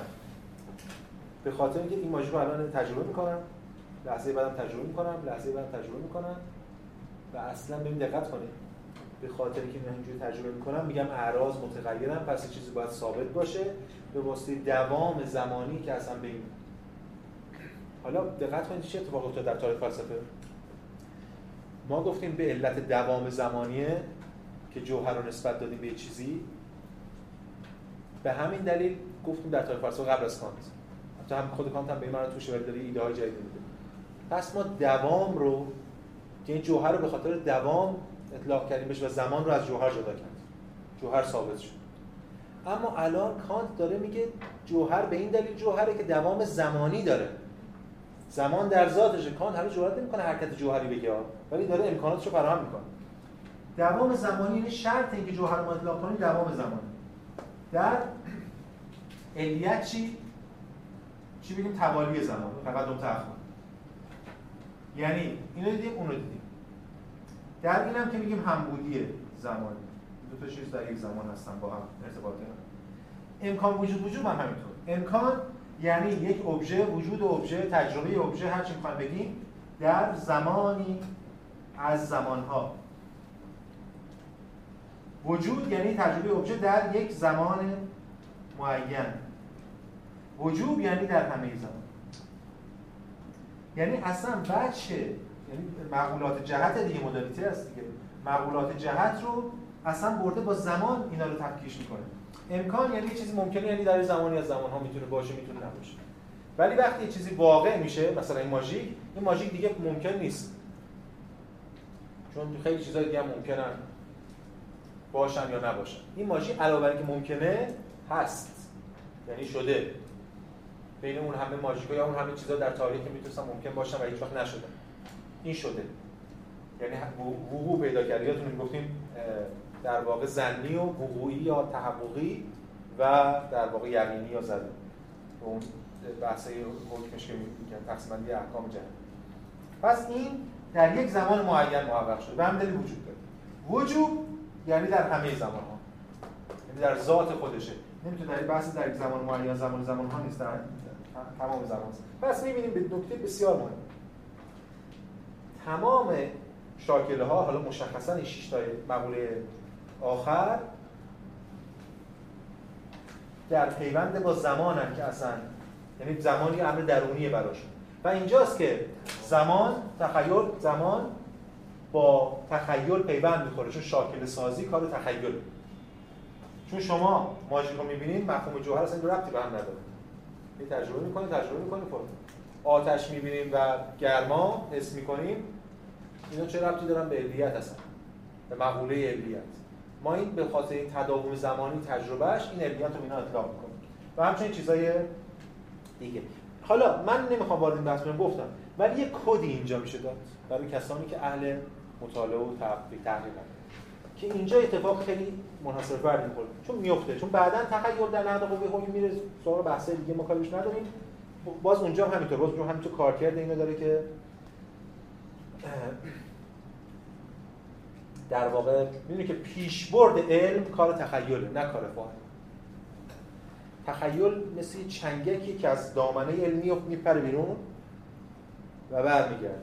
مثل این قلاب ماهیگیری که میفته تو میره تو آب برمیگرده. می‌تونه لنگ کفش برای ما بیاره چی نیاره خالی بیاد. می‌تونم یه چیزی بیاره ولی کار فاهمه این نیستش که این فاهم همینجا تو چارچوب خودش عمل می‌کنه. کار تخیل اینه که این مرزها رو گسترش میده. اونجا توی نقد قوه رو در مورد این بحث میشه. ولی این پیوند تخیل و زمان که اینجا هست و کارکرد فیزیکی به تخیل میده خیلی جای کار داره. بعضی هم روش چیزایی نوشتن کار کردن. ما الان با این کاری نداریم. خب. اینم از بحث‌های ما. در مورد کانت نکته آخر رو بگم و بحثمو جمع کنم. سوالا رو جواب بدم. دیگه برسیم حداقل تا سر نومن فنومن که هفته بعد می‌خوایم در موردشون صحبت انتهایی رو بکنیم که تحلیلات رو جمع کنیم. کانت اینجا یه بخشی داره در کتاب نقد عقل محض بخش معروفی توی دیراس دوم اضافه شده به اسم رد ایدالیسم خیلی کوتاه. کانت در واقع دو نوع ایدالیسم رو تفکیک می‌کنه از هم دیگه. یکی ایدالیسم بگیم زنی. جا داریم اینجا. دو نوع ایدالیسم کانت این دو نوع ایدالیسم رو رد می‌کنه. اسمش اصلا رد ایدالیسم برای اینکه از ایدالیسم خودش که ایدالیسم استعلایی دفاع کنه. این ایدالیسم چه ایدالیسم رد میشه؟ اولیش پروبلماتیک ایدالیسم یعنی ایدالیسم زنی. بگیم مثلا دومیش هم دوگماتیک ایدالیسم یعنی ایدالیسم جزمی. ایدالیسم جزمی یعنی برای برای کانت یعنی اون چیزی ما تو فلسفه ایدالیسم افراطی یعنی بارکلی ایدالیسم زنی میشه هم از شکاک ها هم دکارت رو کانتی تو قرار میده. کانت دکارت اینجا کنار شکاکان قرار میده. چرا؟ چون این مسئله که ما نمی‌تونیم در مورد جهان خارج حرفی بزنیم و به همین دلیل نمی‌دونیم جهان خارج چی و فلان کانت اینجا دکارت در کنار شکاکان قرار میده. چون دکارت تا وقتی خدا رو نیاره و باقی بحثا نکنه نمی‌تونه در مورد جهان خارج حرف بزنه. بارکلی اما ایدالیسم جزمی محسوب میشه و کانت اینا رو می‌خواد رد کنه. نکته اصلی اینه که بحثشون در مورد مکانه. این این تیکر می‌خونیم و دیگه بحث امروز جمع میشه. و یکم در مورد استدلالش هم صحبت می‌کنم در دو دو یکی دو دقیقه خب رد ایدالیسم اینو اجازه بدید بخونم همشو 294 295 ایدالیسم که منظور من از آن ایدالیسم مادی است عبارت است از نظریه‌ای که وجود ابژه در مکان بیرون از ما یا صرفا مشکوک ما را یا صرفا مشکوک و اثبات, اثبات ناپذیر می‌دانند یا کاذب و ممتنع یعنی محال غیر ممکن. حالت اول عبارت است از ایدالیسم زنی دکارت که فقط یک حکم تجربی واحد را بیچون و چرا میپذیرد. بیچون و چرا میدن آن و آن این حکم من هستم. دکارت دیگه. دکارت از جشن من هستم بیرون نمی‌دونم چه خبره. به همین دلیل میگه زنی یا همون پیوندش می‌ذاره با شکاکان. حالت دوم ایدالیسم جزمی بارکلی که مکان را با همه اشیایی که به عنوان شرطی جدا شدنی با نام مرتبط است به عنوان چیزی اعلام می‌دارد که فی نفس ممتنع است. و به این دلیل اشیا در مکان را نیز صرفا تخیلات محض می‌دانند. تخیلات محض این حرف کانت خیلی چیز نیست ولی حالا از جنس ذهن می‌دونه اینا رو تو ذهن خدا می‌دونه هر چی که هست. به حال کانت یکم داره با رو رادیکال رادیکال به معنی افراطی جلوه میده برای اینکه حرف بزنه تقسیم بندیش رو کامل کنه. ما کار به این چیزا نداریم. خب. اگر مکان را ببینید حالا کانت چجوری صورت بندی می‌کنه؟ میگه اگر مکان را ویژگی بدانیم که باید متعلق به اشیاء فی نفسه باشد آنگاه ایدئالیسم جزمی اجتناب ناپذیر است. راستم میگه. اگه ما دنبال مکان رو بیرون باشیم مکان رو بیرون از خودمون بدونیم بله دیگه. چجوری میشه اصلا نشون دادیم مکان هست مادی؟ هیچ همون مسئله شکاکان و همه چیز ایدالیسم جزمی که مجبور نفی کنه جهان خارج رو اجتناب ناپذیره. زیرا در آن صورت مکان با همه چیزهایی که شرط هاست یک شی یک لاشی یا امر ناموجود خواهد بود. اما ما در حسیات اصطلاحی ما یعنی ما کانت همین نقد عقل است مبنای ایدالیسم جزمی رو زیر سوال بردیم. یعنی چی؟ یعنی گفتیم مکان اصلا بیرون نیست. مکان مال ماست. مکان به یه معنا صورت پیشینی شده تجربه بیرونیه. و اما ایدالیسم زنی که در این زمینه حکمی صادر نمی کند بلکه فقط ناتوانی ما در اثبات نوعی وجود در بیرون از وجود خود ما از طریق تجربه بی واسطه رو مطرح می کند عقلانی است میگه من تا اینجا اینو می‌فهمم. عقلانیه. نگرانی شکاکا رو کانت میفهم و مناسب یک شیوه تفکر فلسفی دقیق است. چرا که ایدالیسم زنی قبل از آن که برهانی بسنده و کافی پیدا شود هیچ حکم قطعی را مجاز نمی‌داند. میگه ایدالیسم زنی از این جهت بهتره که اون یه حکم قطعی داده که غلطه این هنوز حکم نداده. به این معنا میشه باش یه تعاملی کرد.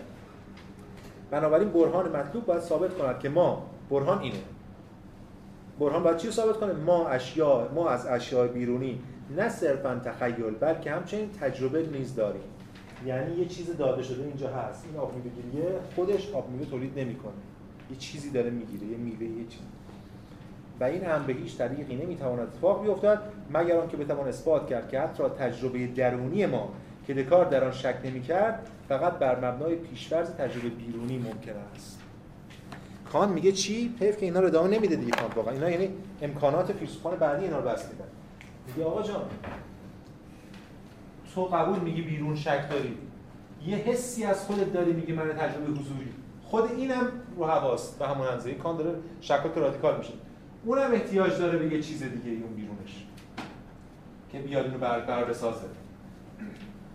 برهان کان در نهایت حالا صفحه بعدم توضیح میده شبیه براهینی که خب شبیه براهینی که در مورد در شکاکان معمولا معقول ترین برهان اینه دیگه. در مورد کسی که میگه آقا بیرون از من هیچی نیست. قوی ترین برهان اینه که اگر خودتو هستی باید یه چیزی باشه که تو خودتو باشی.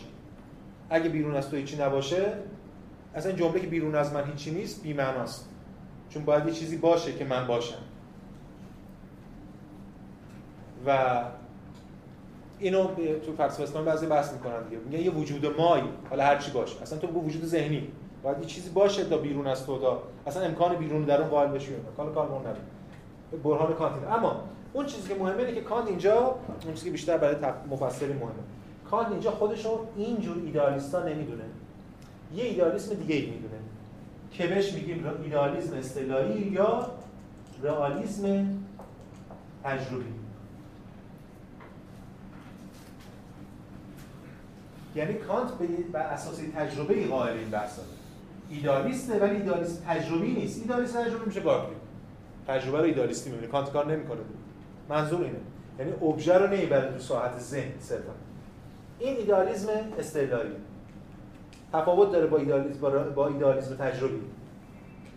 پس ایدالیسم مثلا هنوز که هنوز کانت که سهله خود هگل هم بعضی ایدالیسم یعنی ذهن. جهان ذهنی از مزخرف. هیچ بعد نقدم میگی می‌کنه یه دفعه میگن آقا شما مگه می‌تونی نقد خب. پس اینجا ما می‌بینیم که این تمایز تمایز کلیدیه پس این مرزی که می‌ذاریم اینجا از این به بعد ما وقتی میگیم ایدالیسم در کانت داریم تو این صورت بندی صحبت می‌کنیم. بله. نقدهای هم وارد همین روز تو هم کلاس هم مطرح شد که کانت آیا ریشه رئالیستی داره؟ بله. کانت هم ریشه رئالیستی داره. خودش هم میگه صراحتا. برای اینکه گرفتار اون ایدالیسم بارکلی و اینا نشه. خب. این از این بحث.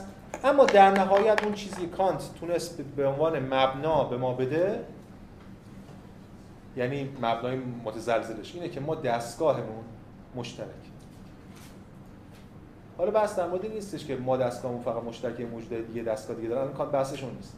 بحث در مورد اینه که ما یه علمی داریم قطعی به منطق روش یه چیزی سواره به دستگاه مقولات و در این اختلاف نظری نداریم تا حالا حداقل در زمان کان چون در این اختلاف نظری نداریم پس ما یه بچی از دستگاهمون با هم مشترکه. یه بچش هم مختلفه که اون میشه بحث ذوق و سلیقه که ما ربطی به ما نداره.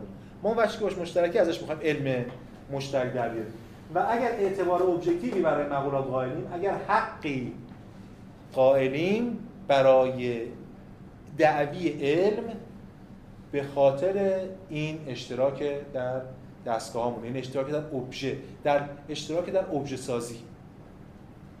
به این معنی. بسیار خوب. این از بحث ما. یه بحث میمونه. من برای چون خواستم می‌دونستم امروز نمی‌رسیم. در مورد نومه و فنومن. خب چون خیلی معروفه. یکم در ده دقیقه یه رو بی هفته آینده اول جلسه رجمون حرف می‌زنیم. یه مقاله هست. حالا اگه وقت کردین خواستین ببینید من هفته بعد میام بخشش می‌خونم. از روشم می‌خونم. حالا اگه نگرفتین هم نگرفتین. توی همین مجموعه نقادی نقد عقل هست. یه مقاله من ترجمه کردم مال چیپمن. لوشلان چیپمن. عنوانش هست اشیاء فی نفسه. چیکار کرده چیپمن؟ هرچند میشه نقدایی هم وارد کرد این کاری کرده. تو روشی که داره. ولی یه کاری کرد. هر جا کانت در مورد کلمه شیء فی نفسه. یعنی از کلمه شیء فی نفسه در تمهیدات و نقد عقل از استفاده کرده همه رو اومده فیش کرد همین یه کار اولیه. بعد اومده گفته چه صفاتی رو به اینا نسبت داده. بعد یه تقسیم بندی دوازدهگانه ارائه داده که ما هر 12 تاشون نخونیم خبرش رو می‌خونیم. دو سه صفحه اول مقاله. این خیلی از این جهت درخشان گفته کل صورتبندی کانت راجع به نومن یا شیفی نفسه میگه ایناست. بعد اون 12 تا رو خلاصه کرده توی یه استدلال الف به جیم دال. اینا یعنی سه چهار صفحه اول مقاله. یه صورتبندی خیلی شست رفته قوی تحلیلی داده از ماجرا. بعد رفته سراغی که کانت چقدر تناقض داره حرفش با هم دیگه چرا داره و چیزای دیگه. که حالا ما کار خیلی با اونا داریم واسه حرفمون هم گفتیم بازم.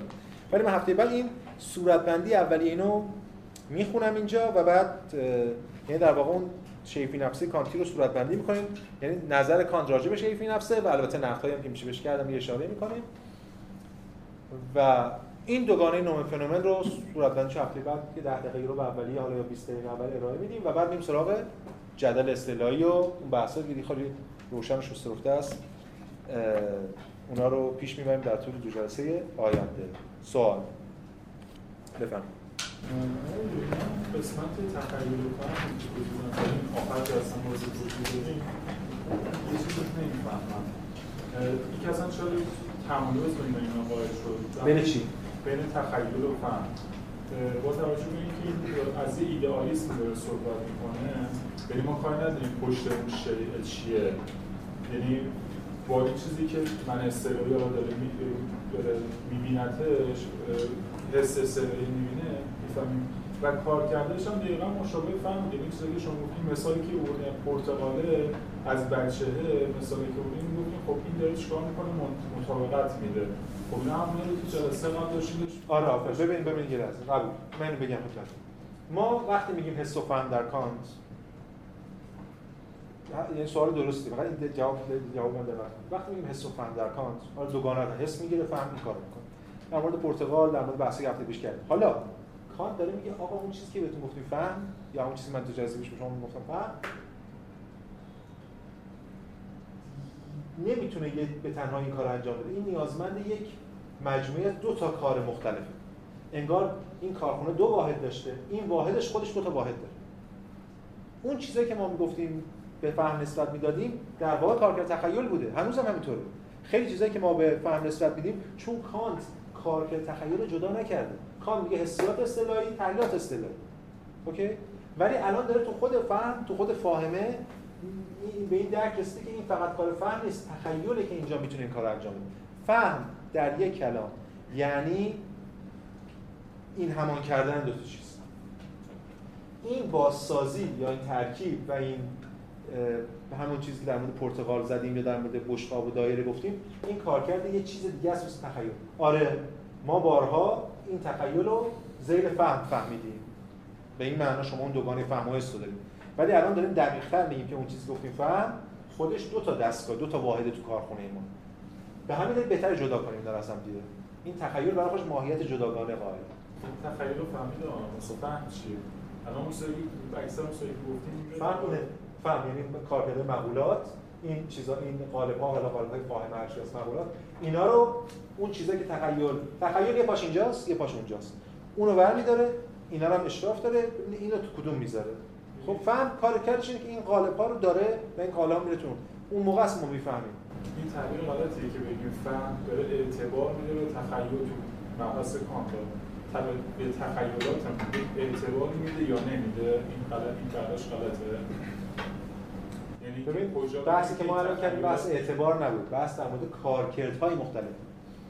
وقتی که حس میاد یعنی یه چیزی ما تجربه می‌کنیم یا می‌فهمیم سه تا کارکرد مختلف سه تا سه تا process فرآیند مختلف روش اجرا شده. هرچند ما تو کانت اینا جدا نیستن. اینجوریه ما اول ادراک کنیم اینا برای شکل ما نشون میده دیگه. اول ما ادراک کنیم بعد نمی‌دونم بیایم بازسازی کنیم و بعد بازشناسی اینا همه در یه لحظه اتفاق میفته یعنی اینا سه تا وجهن از یه دستگاه. خب؟ چون اصلا کارکرد اصطلاحی دارن. ما اینا اصلا مکانمند نیستن. تقریبا تأخر زمانی به اون شکل ندارن. ولی خود کان یه جایی بهشون نسبت میده چون میگه شرط اینکه فهم مبتنی بر حس باشه. یه جایی میگه این سه تا دارن با هم کار می‌کنن. چون همزمان و شما نمی‌تونی چیز حس کنی ولی نفهم خب؟ اینا داره همه همزمان کار می‌کنه. اما این یه بحث کارکردیه. کلمه اعتباری بحث دیگه است. یعنی چی؟ یعنی که ما چجوری می‌تونیم توجیه کنیم دفاع کنیم از این اطلاق اینا؟ اون وقت ما این توجیهش از کجا میاریم؟ از خود جدول احکام منطقی گرفتیم. خب آره به این معنا فهم به واسطه تکیه به اونا اعتبار بخشه این پروسه میشه. آره. پر از چیز دیگه پر ولی خب به هر حال پیشرفت دیگه خب سوال بعدی بفهم. شما بفهمید من خواهم برداشت من درست هستم شما فرمودین که اون داده شده حالا یه سری مکسری هست که میاد توی ذهن ما و در نهایت وحدت بخشی که صورت میفته اسمش می‌ذاریم اوبژه و حالا چرا معتبره؟ چون بین دستگاه های مشابه یعنی حالا شبیه به هم این مشتر... این شبیه مشترکه. همین معتبره. این برای شما درسته؟ آره چرا شبیه؟ به خاطر اینکه ما تو منطق دعوا نداریم. ما توی چیزایی دعوا داریم پس تو اونا شبیه نیست هیچ ولش کن؟ علم نمی‌رسه بهش. یعنی تو این که مثلا منطق دعوا داریم نه. پس سر تقسیم بندی احکام دعوا داریم؟ فرض کنیم نه. پس بنابراین این مقولات مشترکه در این دیگه. این از این خروجی مقولات بین همه افراد مشترکه. یعنی آره. منظورم اینه که مثلا اون قضیه که هیوم می‌گفت چون همه قرنها خورشید فردا اومده بعد از امشب ممکنه فردا نیاد. این شو استقرار آره آره همین. استقرار نمیشه. که بین همه آدم‌ها مشترکه یه آدم دیگه بیاد اینطوری فکر نکنه چی. مثل استقرار نمیشه شما ببینید یه لحظه بله بله ببینید یه لحظه. شما میگید که آره اگه یکی باشی دستگاهش جور دیگه باشه خب کانت میگه اولا کو نشون بده. یعنی کسی که منطق رو رد کنه. یه جور دیگه منطقا. همین آره دیگه همین منطق رو رد کنه. البته فوکوی بخوام اینو بکنیم کانت رو می‌ذاره تو دیوونه خونه اینکه در شک نمیگه بیا بحث کنیم. این بحث دیگه. ولی به حال چون من می کان یه سوال منطق شما سوال منطق چون منطق چیزی که حالا قرن آخر قرن 18 دیگه. مثلا قرن آخر قرن 19 بود که منطق هم زده بودن لاتو پار کرده. منطق کسی نقد نمی‌کنه. هیوم هم میگه توتولوژی اون رو رد نمی‌کنه. خب؟ میگه خب اینجا چیزی ما داریم. این چیه؟ اگه من بتونم کارکردهای ذهنم رو استوار کنم بر اعتباری که خود این منطق داره این منطق و ریاضی و هندسه اون اعتبار داره چون کسی اشتباه نمی‌کنه دیگه اوکی؟ اون وقت می‌تونم از خود این دفاع کنم. این کارو کرده. شما میگه انگار یکی بیاد کانت به کانت بگه آقا این منطق غلطه یه منطق دیگه دارم من. کانت این تصور اصلا نداره. کانت دو بسته است در این زمینه. منطق همینه ولا غیر پس من اون اون اتفاق نمیفته پس من معیار صدقمون این راستی منطقه و انگار اون چیزی که بیرونشون منطبق میشه ادعای کانتین است که ادعای کانتین است که مگر اینکه فهم حکم؟ فهم حکم کرده است. حکم چجوریه؟ اینه. و یه علمی هم داریم که احکام مرتب کرده. کسی هم درش مناقشه نکرده. پس وقتی فهم مساوی حکم کردن فهم اینجوری کار می‌کنه. اعتبارشون از خودش آره داره می‌گیره. بله بله. از خودش می‌گیره. حالا اگه فهمی که اینجوری کار می‌کنه بیاد با ایده فرآیندی روی اون تجربیات حس تجربیات حسی که ما از بیرون می‌گیریم اطلاق بشه توی فرآیند درست علمی چنانکه کان داره, داره مبانی فیزیک میگه دیگه فعلا. اون وقت ما می‌تونیم علم داشته باشیم به جهان خارج. ترکیبی پیشینی.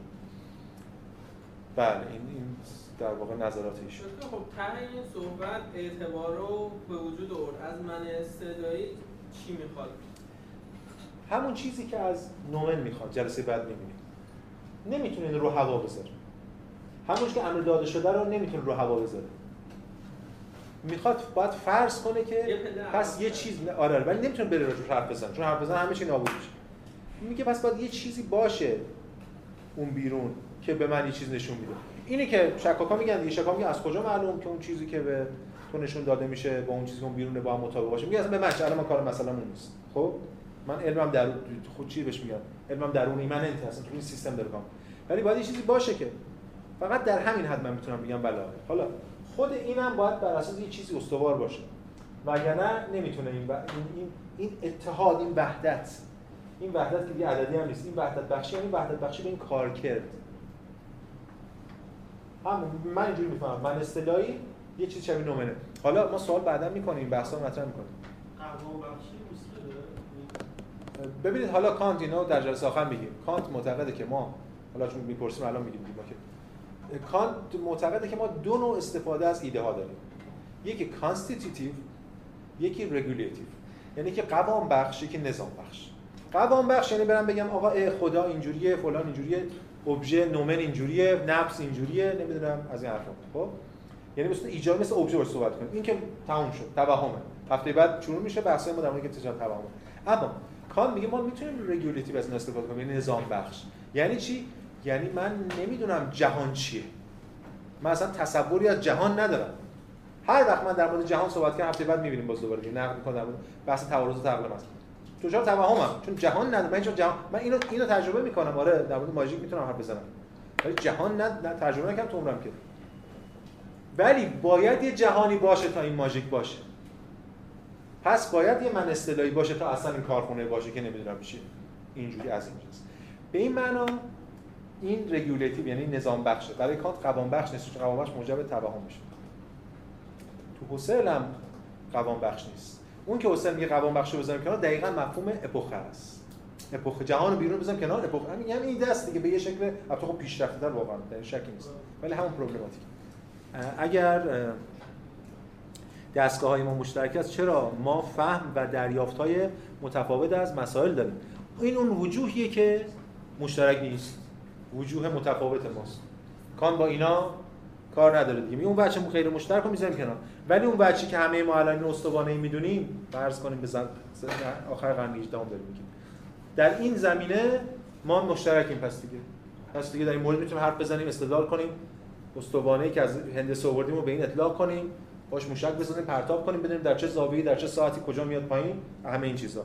ولی اون بچه اختلافیمون رو بچی که غیر علمه. یادتون باشه ایده ببین ایده اینا بعدا همه رد میشه دیگه. امروز هم که جهان پست مدرن دیگه همه رو حواس این ایده که دانشمند باید تا اونجا که می‌تونه در مشاهده بیطرف باشه. بیطرف یعنی چی؟ یعنی اون وجوه سوبژکتیو محل تفاوت رو بذاره کنار بره سراغ اون وجوهی که محل اشتراک مطلق. بیطرف یعنی هم. این ایده اون موقع خب مطرح بوده اینم حرفه کانت ازش در این من من فیلسوف است. نه واقعا بحثی به اون نداره اصلا ربطی به اون نداره. ما در ادامه چون حالا ما خدمتتون نیستیم دیگه الان دورنماش هم بریم. ببینید در فیلسوف بعد یعنی فیشته یه اتفاقی میفته انقلابی.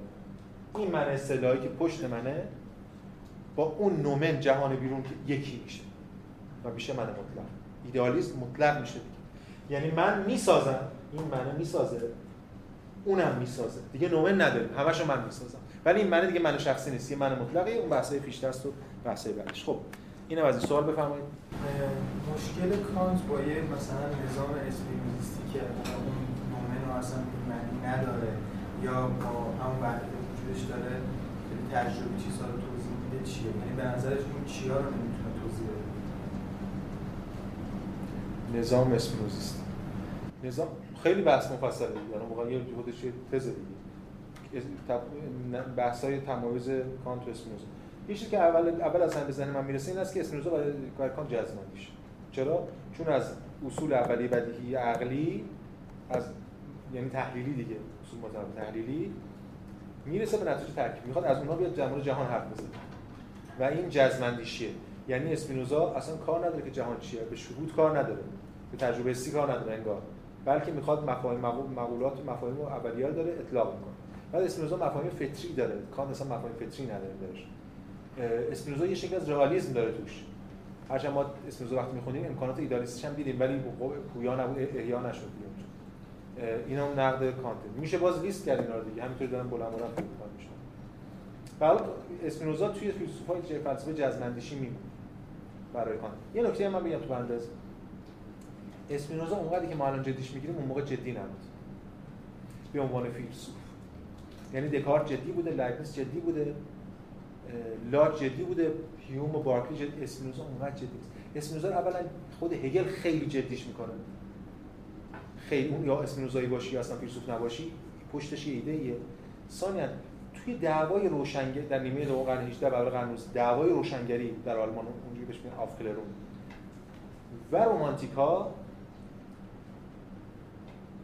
رومانتیکان که به اسپینوزا ارجاع میدن به خاطر وحدت وجود. یک چیز عرفانی توش هست. یهودی عرفانی توش هست. به همین در یادتون باشه اون ترمی که اسپینوزا میخوندیم اول ترم نقل قولی از دستخط تاریخ فلسفه هگل خوندیم هگل می‌گفت اسپینوزا اکسیدنتاله چیز شرقیه بخشید اورینتال چیز شرقی رو آورد. و غربی نیست. برای ما خیلی عجیب بود که اسپینوزا کاملا خودش رو که دکارتی می‌دونه رو سنت دکارتی عقل مدرنه. چرا میگه شرقی؟ این وحدت وجوده اون بر تو روشنگری تو عقل مدرن نیست. از کسرت آغاز می‌کنه. اسپینوزا از همون اول اخلاق از وحدت آغاز می‌کنه. به این معنا این این هم کتابی که من ترجمه کردم احتمالاً دیدیم به اسم خیلی که درخشان اگه البته باید بیشتر پیش بری آدم هگل هم باشه. اصلا دعوا تو کتاب دعوای وحدت کسایی کتاب اسم وحدت اشیا حالا عنوان یه عنوان فرعی هم داره.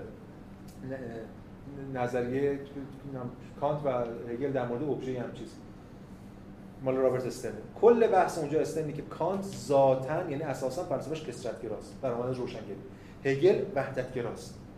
و چجوری این گذار اتفاق میفته یکی دیگه از دعوام حالا میشه تا یه ساعت دیگه حرف بزنم در مورد که چیا بزنه ما نیست. خب سال بعدی؟ بفرمایید. استاد اونجا جای حافظه خیلی خالیه. یعنی توی صورت بندی حافظه اصلا بله بله. بعد این زمانه اصلا تو حافظه خیلی به نظرم می‌تونست کانت باید بازی کنه نه توی تخیل بله. بله خیلی حرف درستی. بعضی هم به این اشاره کردن اصلا. من شخصا حافظه رو برای کان حافظه حافظه قوه مستقلی نمی‌دونه به اون شکل. اشاره می‌کنم. برای که قبلی ها یادتون باشه حافظه براشون مهمه. من شخصا من برداشتم اینا برداشت خودم تفسیرم. بله بله. همه اینا حافظه براشون من تفسیرم اینه که کانت حافظه رو بستر تخیل می‌دونه یعنی خود توی تخیل بودن. حافظه رو تو اینجا کار می‌کنه. اگه می‌خواد چیزی ترکیب کنه باید چیزی داشته باشه ترکیب کنه. این فقط هر چی که میاد از اون بیرونه که نمیگه ترکیب کنه. چون اگه بخواد این از بیرون بیاد من نمی‌تونم اینو ببرم. چیکارش کنم که بگم این استوانه است؟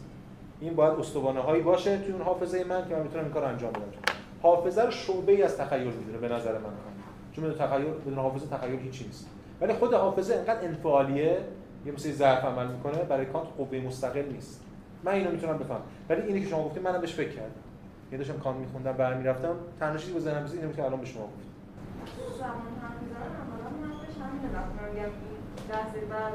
اونو داره اینم داره اینا به چم چه و همین دلیل میاره اینجا دیگه بله. اینم باز پیوند با زمانم باز می‌تونه اینجا اینم مؤید این تفسیر باشه.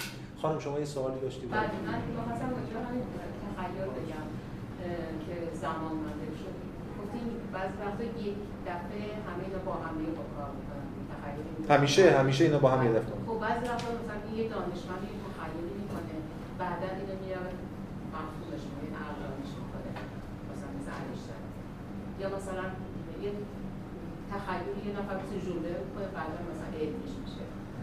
بله درسته. ببینید ما الان توی نقد عقل محض. نقد عقل محض یک کارکرد در واقع متعارفه. حالا به همه اینا به نظر کانت اینا که متعارفه تضمین شده علمی. که آقا جان شما اگه داده شده بیاد داده شده یادتون تو ذهنمون همیشه واضح متمایز دکارت باشه. هر چیزی داده شده است داده شده بیاد بعد حس کار کنه تخیل کار کنه فهم کار کنه شما می‌تونید به علم برسید در مورد جهان یا فیزیک. خب یعنی علم دارین در مورد جهان می‌تونید خب ساده کنید اما آیا این تنها روش رسیدن به علمه نه. تخیل می‌تونه از این مرزها فراتر بشن که میره. مثالی هم زدم الان گفتم مثل چنگک یا مثل چیزی که بیرون میره برمیگرده. میره بیرون برمیگرده شاید خالی برگرده. حالا مثالی که من معمولا می‌زنم اینه دیگه مثلا همین دیگه. هر کشفی هر اختراعی تخیله شما یه چیزی می‌بینید یه تجربه یه تجربه میگید ای اینا به هم ربط دارن. تجربه بعدی تجربه بعدی ای شد پسی بعد امکان داره تجربه ششم نقص کنه. تخیل میخوابه. اما تخیل فی نفسه نمی‌تونه اعتبار بخشی کنه. اعتبار وقتی میبخشه که بیاد توی مسئله آزمایش. حالا من فیزیک دیگه. نم چی چیز بله. بعد وقت تو فلسفه اسلامی قبلا بوده مثل نمی‌دونم واقعا. یعنی اسلامی یه امکاناتی داره؟ چی؟ تخیل. که ما وهم داریم. ما وهم قوه واهمه داریم. این منظورتون اونه؟ نه نه آ متخیل. ابن سینا؟ آ بحث دیگه داره ولی وهم ما داریم. وهم یه جایی پیوند می‌خوره با این. و وهم اتفاقا اون چیزی که می‌تونه مرزهای دانش رو گسترش بده. وهم یه قوه ایجابیه. یعنی مثبت حتی وحی هم یه ذیل وهم قرار می‌گیره برای فیلسوفان اسلام. ولی من تخصص ندارم واقعا تو اون حوزه بخوام الان اشراف داشته باشم میگم چیه بفهم خواهش ببخش بعد میام سراغ شما. ببخش بفهم این تخیل میگه از بیرون بیرون کجاست و اون چیزا رو از کجا؟ بیرون از مرزهای تضمین شده و مجاز ادعا کردن می‌تونه ادعای کنه دیگه. ببینید ببین بیرون یعنی نه نه بیرون یعنی که شما بتونه فراتر از اون استاندارد چیز اون عملی که داریم مثل بخش پژوهش کارخونه هست دیگه کارخونه کار می‌کنه. یه بخش پژوهش داره میره اینو با اون قاطی می‌کنه با اون قاطی می‌کنه. مثلا میره این در نیامد اون در اومد. این حتما می‌کنه. دیگه. بله حتما می‌کنه. تخیل داره رشد پیدا می‌کنه. تغییر حرکت می‌کنه. برای کانت که وایسین ببینم. این بحث ما نیست تو نقد عقل ولی میشه گفت برای کانت در مثلا نقد قوی حکم آیا تخیل از جایی غیر مثلا الهام؟ کان نه. کان یه چیزی مثلا نبوغ داره. اون نبوغ هم یه جور قریحه ذاتی. برای ما الان به اون کار نداریم. اینجا که نه از این خبر نیست. اینجا یه کار می‌کنه ولی باید با این امر داده شده فضاهایی که داره الان کانت یک حالا بر اساس یه داده داره از جهان از بیرون میاد و در واقع خود این ذهن هم روی من اصطلاحی سواره.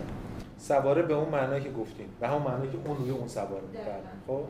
حالا می‌خوام ببینم این تخیل داره روی در واقع یه واکنشی اتفاقی داره روی تخیل میفته خب؟ تخیل رو تجربه کار می‌کنه. تخیل رو تجربه کار بیرون تجربه هیچی نمی‌گیره. هیچی. تجربه تجربه کار می‌کنه. یه فرآیند متعارفی داره مقولات رو اطلاق کردن فلان. ولی تخیل می‌تونه کارهای دیگه هم بکنه. یعنی تخیل کار ببین مثلا مثال که من می‌ذارم قوه مقولات قوه حکم کاندی مثال بزنم فرض کنید من یک کیف دستم پر پول مثلا. دارم توی آره. اصلا پولم نیست توش خالی است این کیف سامسونگ خالی داره دارم توی کوچه میرم. کوچه خلوته. یک کیف سامسونگ خالی دستم. بعد می‌بینم که یکی با موتور اومد سر کوچه وایساد. بعد پشت سر برمیگردم یه آقایی داره میاد مشکوک هم هست مثلا زیشش نگاه می‌کنه بعد منم میگم که حالا پولم توش نیست ولی میگم اونا که شاید فکر می‌کنن تو این پوله خب؟ اینجا حل از اون موتوری وایساد این من این میگم آقا اینا می‌خوان کیف منو بزن این علمی نیست. این تخیل. بعد یکم دیگه اون موتوریه مثلا وای مثل این فلان فلان من نگرانم دستم می‌کنم تو چیرم چه هر چی هست آماده میشم. این کسی که مثلا پشت من بود رد میشه اون موتوریا می‌گیره. تخیل چنگک انداخت هیچی دستش نمیاد. ولی امکان داشت که دستش بیاد. فقط تخیل می‌تونه این کارو بکنه در این چون وقتی این امکانات اینجوریه. بعد حالا این مثال برای همون بحث قوه در مورد کشف و علم علمی هم همینطوره. یه چیزی به ذهن که می‌رسه بعد میره آزمایش کنه این تصدیق شد. به من اون اعتبار objective ش از طریق تصدیق آزمون و خطا توی فیز... آزمایشی توی فیزیک می‌گیره. ولی هیچ کشف هیچ اختراعی بدون تخیل امکان نمیشه ممکن نمیشه